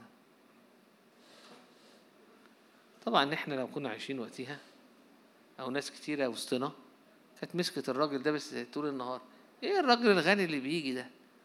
ما يوزعش فلوسه على الفقراء كلها ليه؟ معاك كوبايه ذهبي. آه ف ف فده مثل مثلا يحط علامة ده. أنا مش بقول مثل ده يخليك تقرر حاجة بس يحط علامة استفهام.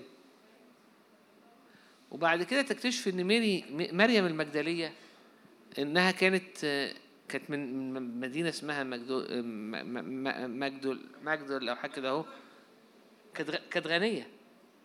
بيقولوا إنها كانت غنية قوي يعني بمعنى إنها وإنها أب- ده اللي خلاها سنين تبقى ماشية مع يسوع من غير ما ت- وتسافر وتروح وتيجي و... في نفس الوقت تلاقي قارورة الزيت ف... لسه فضلت موجودة وبالروح واحدة تكسرها في وقت معين. طب هي لو ما كانتش كسرتها في الوقت ده وقبلها بخمس ست ثلاث سنتين ثلاثة كانت وزعت كل الفلوس دي على الفقراء لأن هي حست ما ينفعش أبقى معايا فلوس وأبقى شايلة الحاجة الغالية دي محوشاها. أنا أنا أتصرف فيها وخلاص. كان هيجي وقت عطاء معين روح القدس عايز يعمله في تكفين يسوع ما كانتش عارف تعمله. فالفلوس في حد ذاتها مش مش بالعكس مش ما فيهاش مشكلة. والتعامل مع الفلوس بيتطلب إن أنا أشفى من جوه. لأني يا إما. إن معظم ال- الحاجات اللي أنا بفهمها على الفلوس أنا واخدها ك reaction يا إما reaction لإني ما كانش معايا أو كان عندي كتير أو قارنت نفسي بناس أو مش عارف حصل إيه. فأنا فهمي عن الفلوس والفلوس المفروض تعيش إزاي. دايما جاي خصوصا إن الفلوس حاجة مؤثرة قوي فدايما ده بيتكون جوانا عن طريق رياكشنز فأنا محتاج إن الروح القدس شوية ورا شوية يبتدي يتعامل معايا في دايرة الفلوس بحيث إن أنا أبقى بتملي بفكر الله للفلوس. ففكرة إنه في الكتاب في طب في ناس معاها أكتر من ناس آه في. فكرة إنه يدي بغنى للتمتع آه في.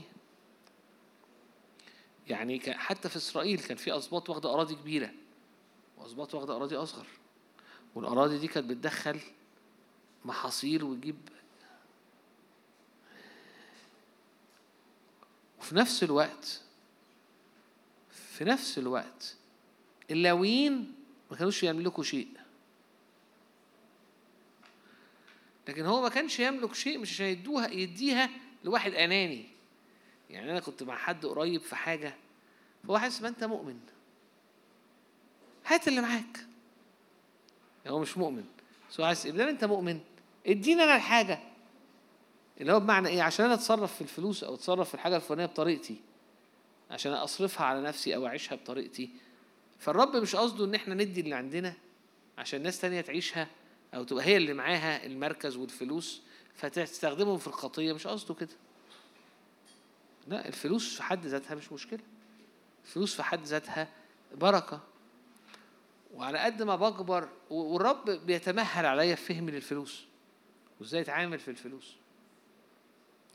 الطمع مش معناه الطمع معناه إن أنا عايز دايما اللي أكتر من اللي عندي وده حاجة ملهاش دعوة عندك قد إيه. طمع معناه إن أنا عندي 10 صاغ عايز ما فيش صاغ دلوقتي بس معلش. عندي 10 عايز 15 عندي 15 عايز 20 جاية من مقارنات وجاية من احتياج وهكذا. فاللي عايز أقوله إنه يعني عشان أكون عشان هو موضوع كبير لكن اللي عايز أقوله إن أنا ابتديت من حتة كنت بقى عندي إدانة آه يعني الفلوس بالنسبة لي كانت حاجة يعني اللي هو إيه ماليش دعوة بيها. حتى الشركة أنا كنت اسيب الشركة يعني لو أنا مش هس- هسيب الشركة ماليش دعوة بالشركة دي. ماليش دعوة بالورث مش عارف إيه. هعمل زي إليشع اللي مش عارف. اللي راح وغ... بس لما ندرس ديب في الكتاب هنلاقي الدنيا مش كده. الدنيا الدنيا مش كده. الكتاب ما بيتعاملش مع الفلوس على انها مشكلة. بالعكس داوود كان عنده كتير. كان مختلف عن سليمان. فهو عايش في حتة كويسة. كان كل قلبه إنه يبني بيت. ورب يقول له لا ما تبنيش استنى شوية. ابني لي بيت. لا أنت مش تبني لي. ففي الآخر راح هو واخد من الرب نموذج وحوش وحط وأعد لنموذج البيت من عنده. وقاد الشعب لده. بس أي حد هي كان هيشوف داود قبلها بخمس سنين بعشر سنين ما كانش هيبقى عارف إنه بيعمل كده. وزي ما في داود كان في ناس في الشعب أمنا كان عندهم أقل بكتير لكن في بركة في بيتهم. فبالنسبة لي الفلوس في حد ذاتها مش مشكلة. وحاجة محتاج رب يتعامل فيها معايا. كل واحد محتاج رب يتعامل معاه في دايرة زي الفلوس. الفلوس والعواطف والنج... وال... والعلاقات الجنسية و... أو يعني ال- الدواير دي كلها دي دواير مشوهة لأنها مؤثرة جدا وقوية جدا. فأنا شخصيا الرب مشي معايا سكك طويلة لو شفتني من من يعني من زمان لأ يعني خناقاتي مع بابايا كانت معظمها إنه لا مش عايز كذا. لا ما تجيبليش كذا. لا مش عايز مش عارف إيه. يعني اللي هو مجنون يعني ما فيش خالص. مسافر خالص. وعشت في وقت آه، بقليل جدا مش عشان عشان الظروف اتغيرت. وعشت في وقت آه، مفيش خالص عشان وتعلمت إنه الواحد إنه إنه الفلوس حاجة الرب يبعتها وينفع تتمتع ويبان انت انت علاقتك عاملة إزاي بالفلوس لما في نظرتك للناس. سواء الناس اللي معاها بزيادة أو الناس معاها يعني إنك انت لما تشوف حد ما تبقاش حاسس إنه ب... ب... ب... إيه ده هو بيعمل إيه ده؟ ولما تشوف حد معاه قليل تبقاش حاسس إن انت بتعامله باستعلاء. هي دي الحاجات اللي تبين إن الفلوس بالنسبة لك تعمل إزاي. في ناس في ناس عندها قليل بس هي بتفكر طبقية. في ناس عندها كتير آه وبتفكر إنه عادي. في ناس عندها كتير ومستعدة تدي كتير في ناس عندها قليل بتدي بتدي كتير وفي ناس عندها قليل بتدي قليل في ناس عندها كتير بتدي كتير. في الحقيقة واحد صاحبي آه قال لي أنا مفيش حد من الناس الكبيرة التقيلة الغنية اشتغلت معاه وعرفت آخد فلوسي عدل أصعب ناس وأكتر ناس مش ما خدتش فلوسي منهم هي الناس اللي تخش العربية تمشي في البيت عنده بتاع 10 دقايق عشان توصل للقصر جوه. في الآخر أنا بركب له مش عارف إيه مش عايز دي فلوسي. ويقعدني على الفلوس كذا. محبة المال ملهاش دعوة هو معاه إيه. فالعلاقة بين ال... بين أنا طولت قوي العلاقة بين الشخص وبين الفلوس دي محتاجة تعاملات وحاجة تبقى مفتوحة. والرب يمشي معاك سكة حتى في العطاء. يعني مش زينا هو بيصبر علينا. لأن هو عارف إنه في في حاجة اتبنت كبيرة قوي ليها دعوة بحاجات متراكمه فالرب مش زينا مش كتير قوي عايز إيه. أنت حضرت وعظة وسمعت الاجتماع وتتغير يا أخي. حاجة بقالها سنين. ممكن في عوز بقاله سنين ممكن في تعب بقاله سنين ممكن في أفكار بقالها سنين فالرب هيمشي معاك سكة طويلة في يعني إيه فلوس ويعني إيه الرب ويعني إيه العطاء ويعني إيه التمتع. ما أعرفش أنتوا شفتوا ده ولا لأ بس أنا أعرف ناس مشكلة حياتهم إن أهلهم كانوا عندهم وما كانوش بيدوهم. ليه ما كانوش بيدوهم؟ عشان هم حبة منهم كانوا مؤمنين. فكانوا محسسينهم إن مالناش دعوة بالفلوس دي. فعاشوا عاشوا بعوز مختلف عن أصحابهم كلهم لأن الأهل كانوا حاسين إيه لا إحنا مؤمنين و... والفلوس دي مش المفروض تعيشوا بمستوى كويس. فكر روحي معين. وحبة تانيين كان أهلهم بخلة. لأن كان عندهم محبة مال. فالعيال عايشة عايشة تعبانة. حتى بعد ما ورثت وبقى معاها فلوس هي دماغها بايظة. فالعلاقة بالفلوس لازم تبقى redeemed يعني يحصل فيها افتداء. ده ال- دي ال- دي ال comment اللي عندي يعني. أنا أنا موريش حاجة. أنا تينا قالت لي رأ... أنا تينا قالت لي بس ما تتأخرش بعد الاجتماع فأنا مراتي قالت لي بعد الاجتماع روح على طول فهروح على طول.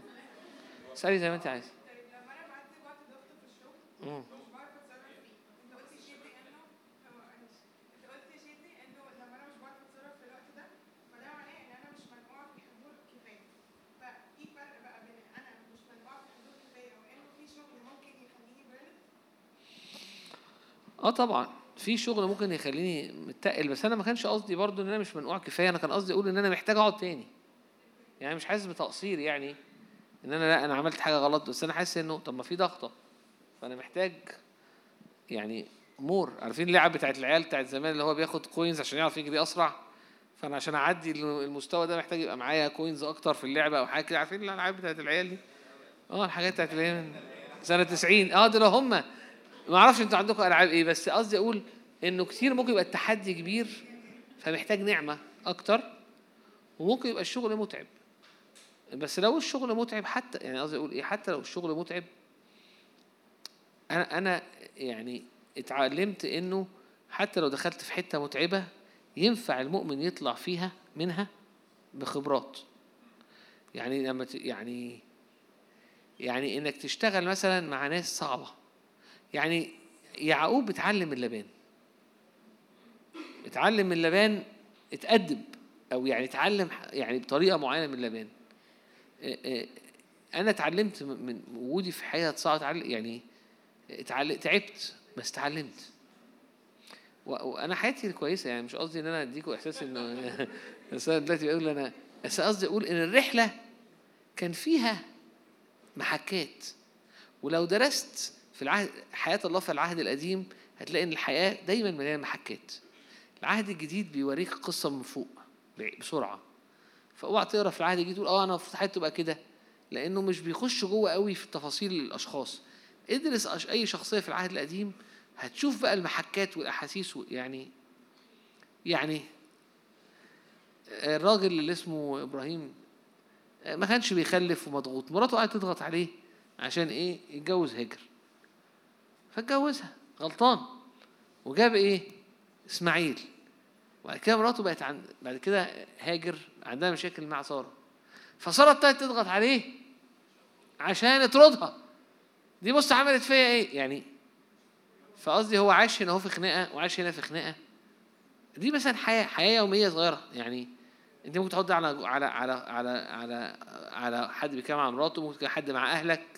مش قصدي أحكي يعني حد مع نعم؟ انت خاطب اصلك فعايز تقول إيه؟ لا قصدي أقول انه بيوريك ان في العلاقات في العلاقات. اهو مش الحياة مش بامبا وهو قاعد بقى طول النهار بقى آه، الملائكه تلف حواليه عنده مشكلة وحد معاه شريكه في المشكلة وبيضغط. وفي الآخر من بعد الضغط راح قرر ياخد قرار. والقرار غلط بس هو ما قدرش على الزن أو ما بقاش عنده إيمان. فلما خده حصل مشاكل تانية.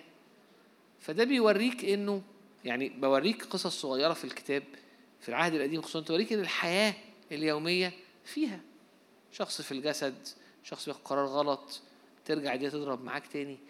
هذه هي الحياة ولكن إحنا دعينا إن إيه رجلينا وهرجع لفين ميشو.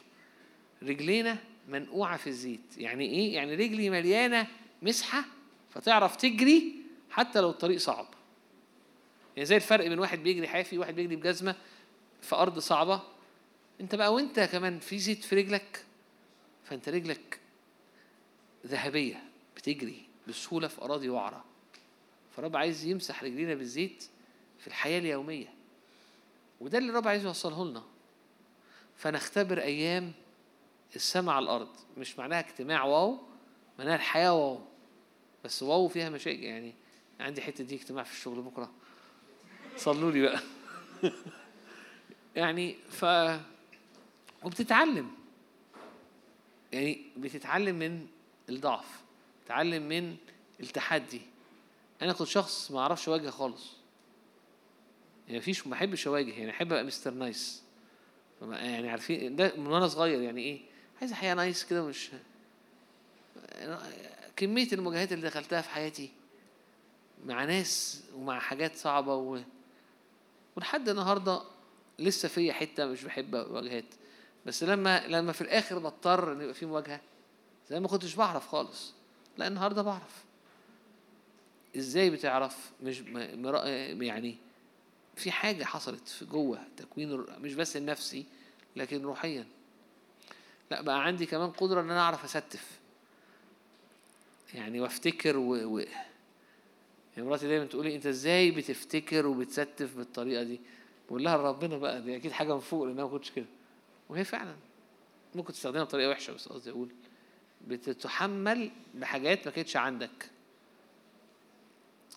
أنت هل تفتكروا لما خرج معلش أنا آسف أنا طولت عليكم لما خرج إبراهيم من مصر sorry لما خرج إبراهيم من اور الكلدانيين كان زي بعديها ب 20 30 سنة؟ في طريقته وفي أفكاره وفي هندلته للأمور وفي تعامله مع الناس وفي تعامله مع أهل بيته. مش خالص. فأنت أنا قابلت ناس كانوا عشان كده ابتديت الاجتماع كده. إن أنا إحنا خلصنا ها صح؟ إن أنا قابلت ناس كتيرة قوي قوي قوي قوي. لا لا كانوا أتقل وأذكى ومتربين أحسن و... و... وقلت لهم بعد سنين لقيتهم إيه؟ حاجة كده ما فيش خالص. إيه ده يا عم ده؟ كنت بتكلم مع حد حد شخص رائع يعني. بتكلم معاه من من يومين ثلاثة فبقول له في حاجة حاصلة في الدنيا. كأن العالم بيشفط عارفين؟ كأن في قوة جاذبية بتشفط كل ما هو تقيل في حياة الناس. مش بتكلم على الناس الروحية بتكلم على أي ناس. كل ما هو في حكمة كل ما هو في ثقافة كل ما هو في تقل كل ما هو في فهم كل ما هو في قوة.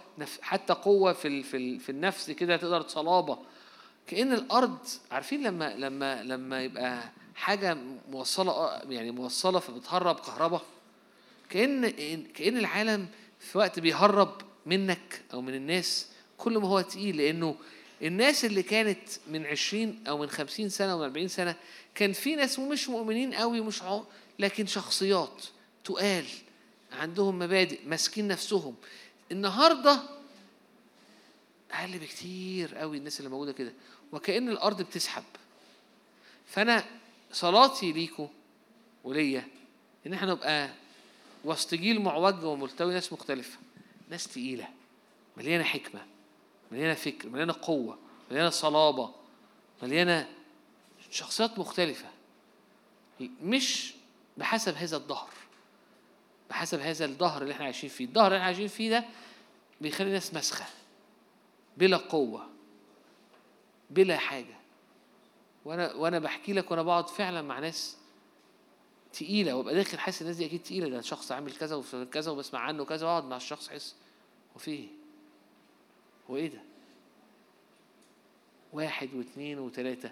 غلطة الناس لا لا. العالم في قوة جاذبية دلوقتي في العصر اللي إحنا فيه ده بتسحب كل ما هو ليه معنى وكل ما هو ليه قوة وليه كله من الناس. لكن بالنسبة للمؤمنين دي مختلفة. رب يستثمر فينا وجه أسد وجوه العرش ويستثمر فينا صلابة وقوة وشخصية و... و... ونبقى ناس مختلفة. فالناس تقول العكس. تقول أنا أنا عايز واحد أنا بدور على محاسب بس هات لي واحد مؤمن. عشان عايزه يشيل لأن الشركة ده عايزه حد ينقذ الشركة الله يخليك أنا بدور لي أنا بدور لابني على عروسة بس عايز واحدة مؤمنة. أنا عايز واحدة مؤمنة عشان تحافظ مش العكس. أنا بص أنا بدور على ابني أصلا بس بص لنا حد بس بيكون إيه رجله خفيفة على الكنال اجتماعات شوية عشان تبقى بس على الأرض معانا. الناس بتقول كده أهو. بص إحنا أنا في واحد متقدم لبنتي بس يعني هشوفه خايف. شكله بتوع الاجتماعات دول اللي هو إيه ملوش غير في في التنطيط والتسبيح والبتاع وتيجي في الحياة العملية. ما لا بيشتغل ولا صاحب كلمة وتحسه كده إيه ما ما ما, لا الدنيا مش كده. إحنا إحنا مش هنبقى كده. إحنا مش هنبقى كده بالعكس. إحنا هنبقى آه، أعمدة. تبنى عليها المدينة وتبنى عليها البيوت ويبنى عليها المجتمع. صح؟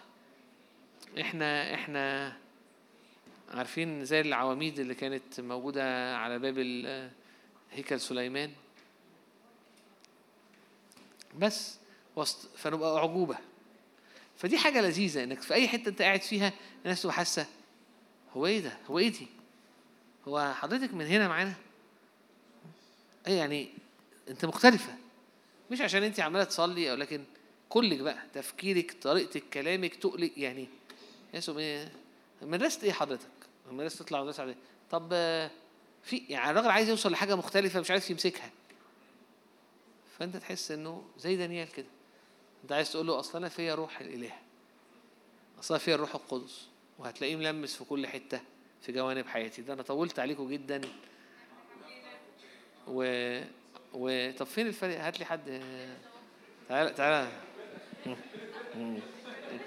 فريق التسبيح فين؟ عملت غلطة مرة زمان قوي كنت بوعظ وجبت معايا تمثال صغير لواحد بيصلي كان عندي دايما على المكتب. و... وكان برضو الناس عمالة يعني كنت بشرح منه وحد قال لي الله حلو قوي. قلت له ميرسي اتفضل. قال لي بجد؟ هاخده. وسط الوعظ. فالنهاردة آه بتاعتي عجباني قوي وذهب.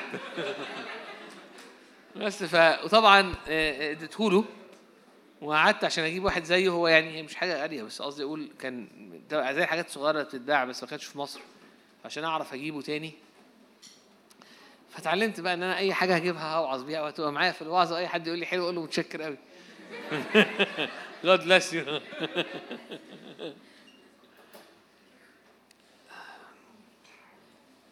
عارفين آه، أنا ابتديت بآية.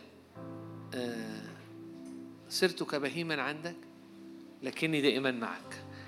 آه، أنا ده بالنسبة لي عنوان حياتي إنه كمية أخطاء كمية ضعف كمية آه، غباوة كمية أفكار ملخبطة كمية أخطاء في التربية كمية أخطاء يعني كمية لعبكة جوايا. السر عندي كان إني أنا دائما معك. خطية معاك. ضعف أنا بترمي عليك. أنا معاك. أنا معاك للآخر. أنا آه، نصيبي هو الرب. نصيبي هو الرب. أنا أنا أنا أنا واقع يا رب في عرضك. أنا واقع فيك. أنا يا رب أنا أنا بت... أنا ده ده, ده كان الحاجة الوحيدة. أنا ما فيهاش أي حاجة. أنا عايزك أنت. ودي دي حاجة جميلة. لأن شوية بشوية تلاقي رب يعمل حاجات غير عادية. بتبقى ممتنة للرب. خلينا نقول كده هو أريد أن أعرف ما في قلبك. أريد أن أعاين صورة ابنك. يعني يسوع في كل حتة يسوع في كل دايرة يسوع في الشغل وفي البيت وفي العلاقات وفي الفلوس. يا رب تعالى علينا وتعالى على كل حد هنا. يا رب أنا بشكرك لأنه أنا متأكد إنه ناس كتير قوي هنا هو بتبتدي من حتة أحسن بكتير من الحته اللي ابتديت منها. وبشكرك يا رب لأنه الدعوة اللي على حياة كل حد فينا هي دعوة سماوية. الذين نالوا معنا إيمانا ثمينا مساويا لنا. اللي اشتغل في كل حد فينا واحد. الإيمان اللي في جون زي الإيمان أو اللي في بولس زي الإيمان اللي فينا. نلنا إيمانا ثمينا مساويا لنا. بيقول كده رسول بطرس. يا رب نشكرك لأنه أنت إله كل نعمة. ثبت عينيك على الرب. قول يا رب أنا بحبك وأنا عايز أعيش ليك وأنا عايز أعيش بيك. أنت كل رجائي. الآية بتقول كده المسيح فيكم رجاء المجد أريد أن أعرف ما في قلبك يا رب. أريد أن أعرف ما. تعالى يا رب جوع يا رب جوع وعطش عشان الحياة كلها تبقى مغموسة في الزيت في حضور الرب. هللويا. في قلبك. صليها بقى. أريد أن أشابه صورة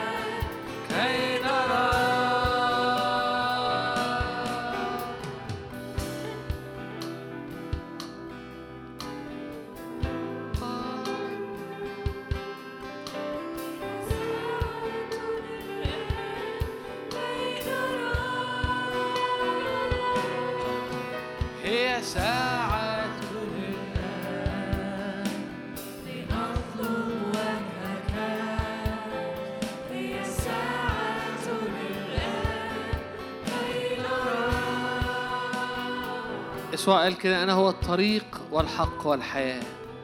يا رب أنا عايز أسلك الطريق. أنا عايز أحيا في الحق.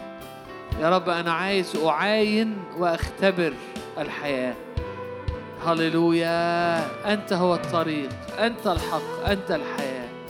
أنت نصيبي يا رب. أنت نصيبي. أنت نصيبي يا رب. أنت نصيبي. أنت يا رب حياتي أنت نصيبي. برمي كل حياتي عليك. برمي نفسي عليك بقع عليك. يقول لأن كل من وقع كان يقع عليه كل من فيه داء فيشفى. بقع عليك يا رب. حياتي بحياتي كلها بقع عليك يا رب. عشان تشفي ارتدادي يا رب وتغير حياتي. تحولني إلى تلك الصورة عينها من مجد إلى مجد كما من الرب الروح. نصيبي هو الرب. قالت نفسي أنت نصيبي يا رب. أنت نصيبي. أنت حياتي.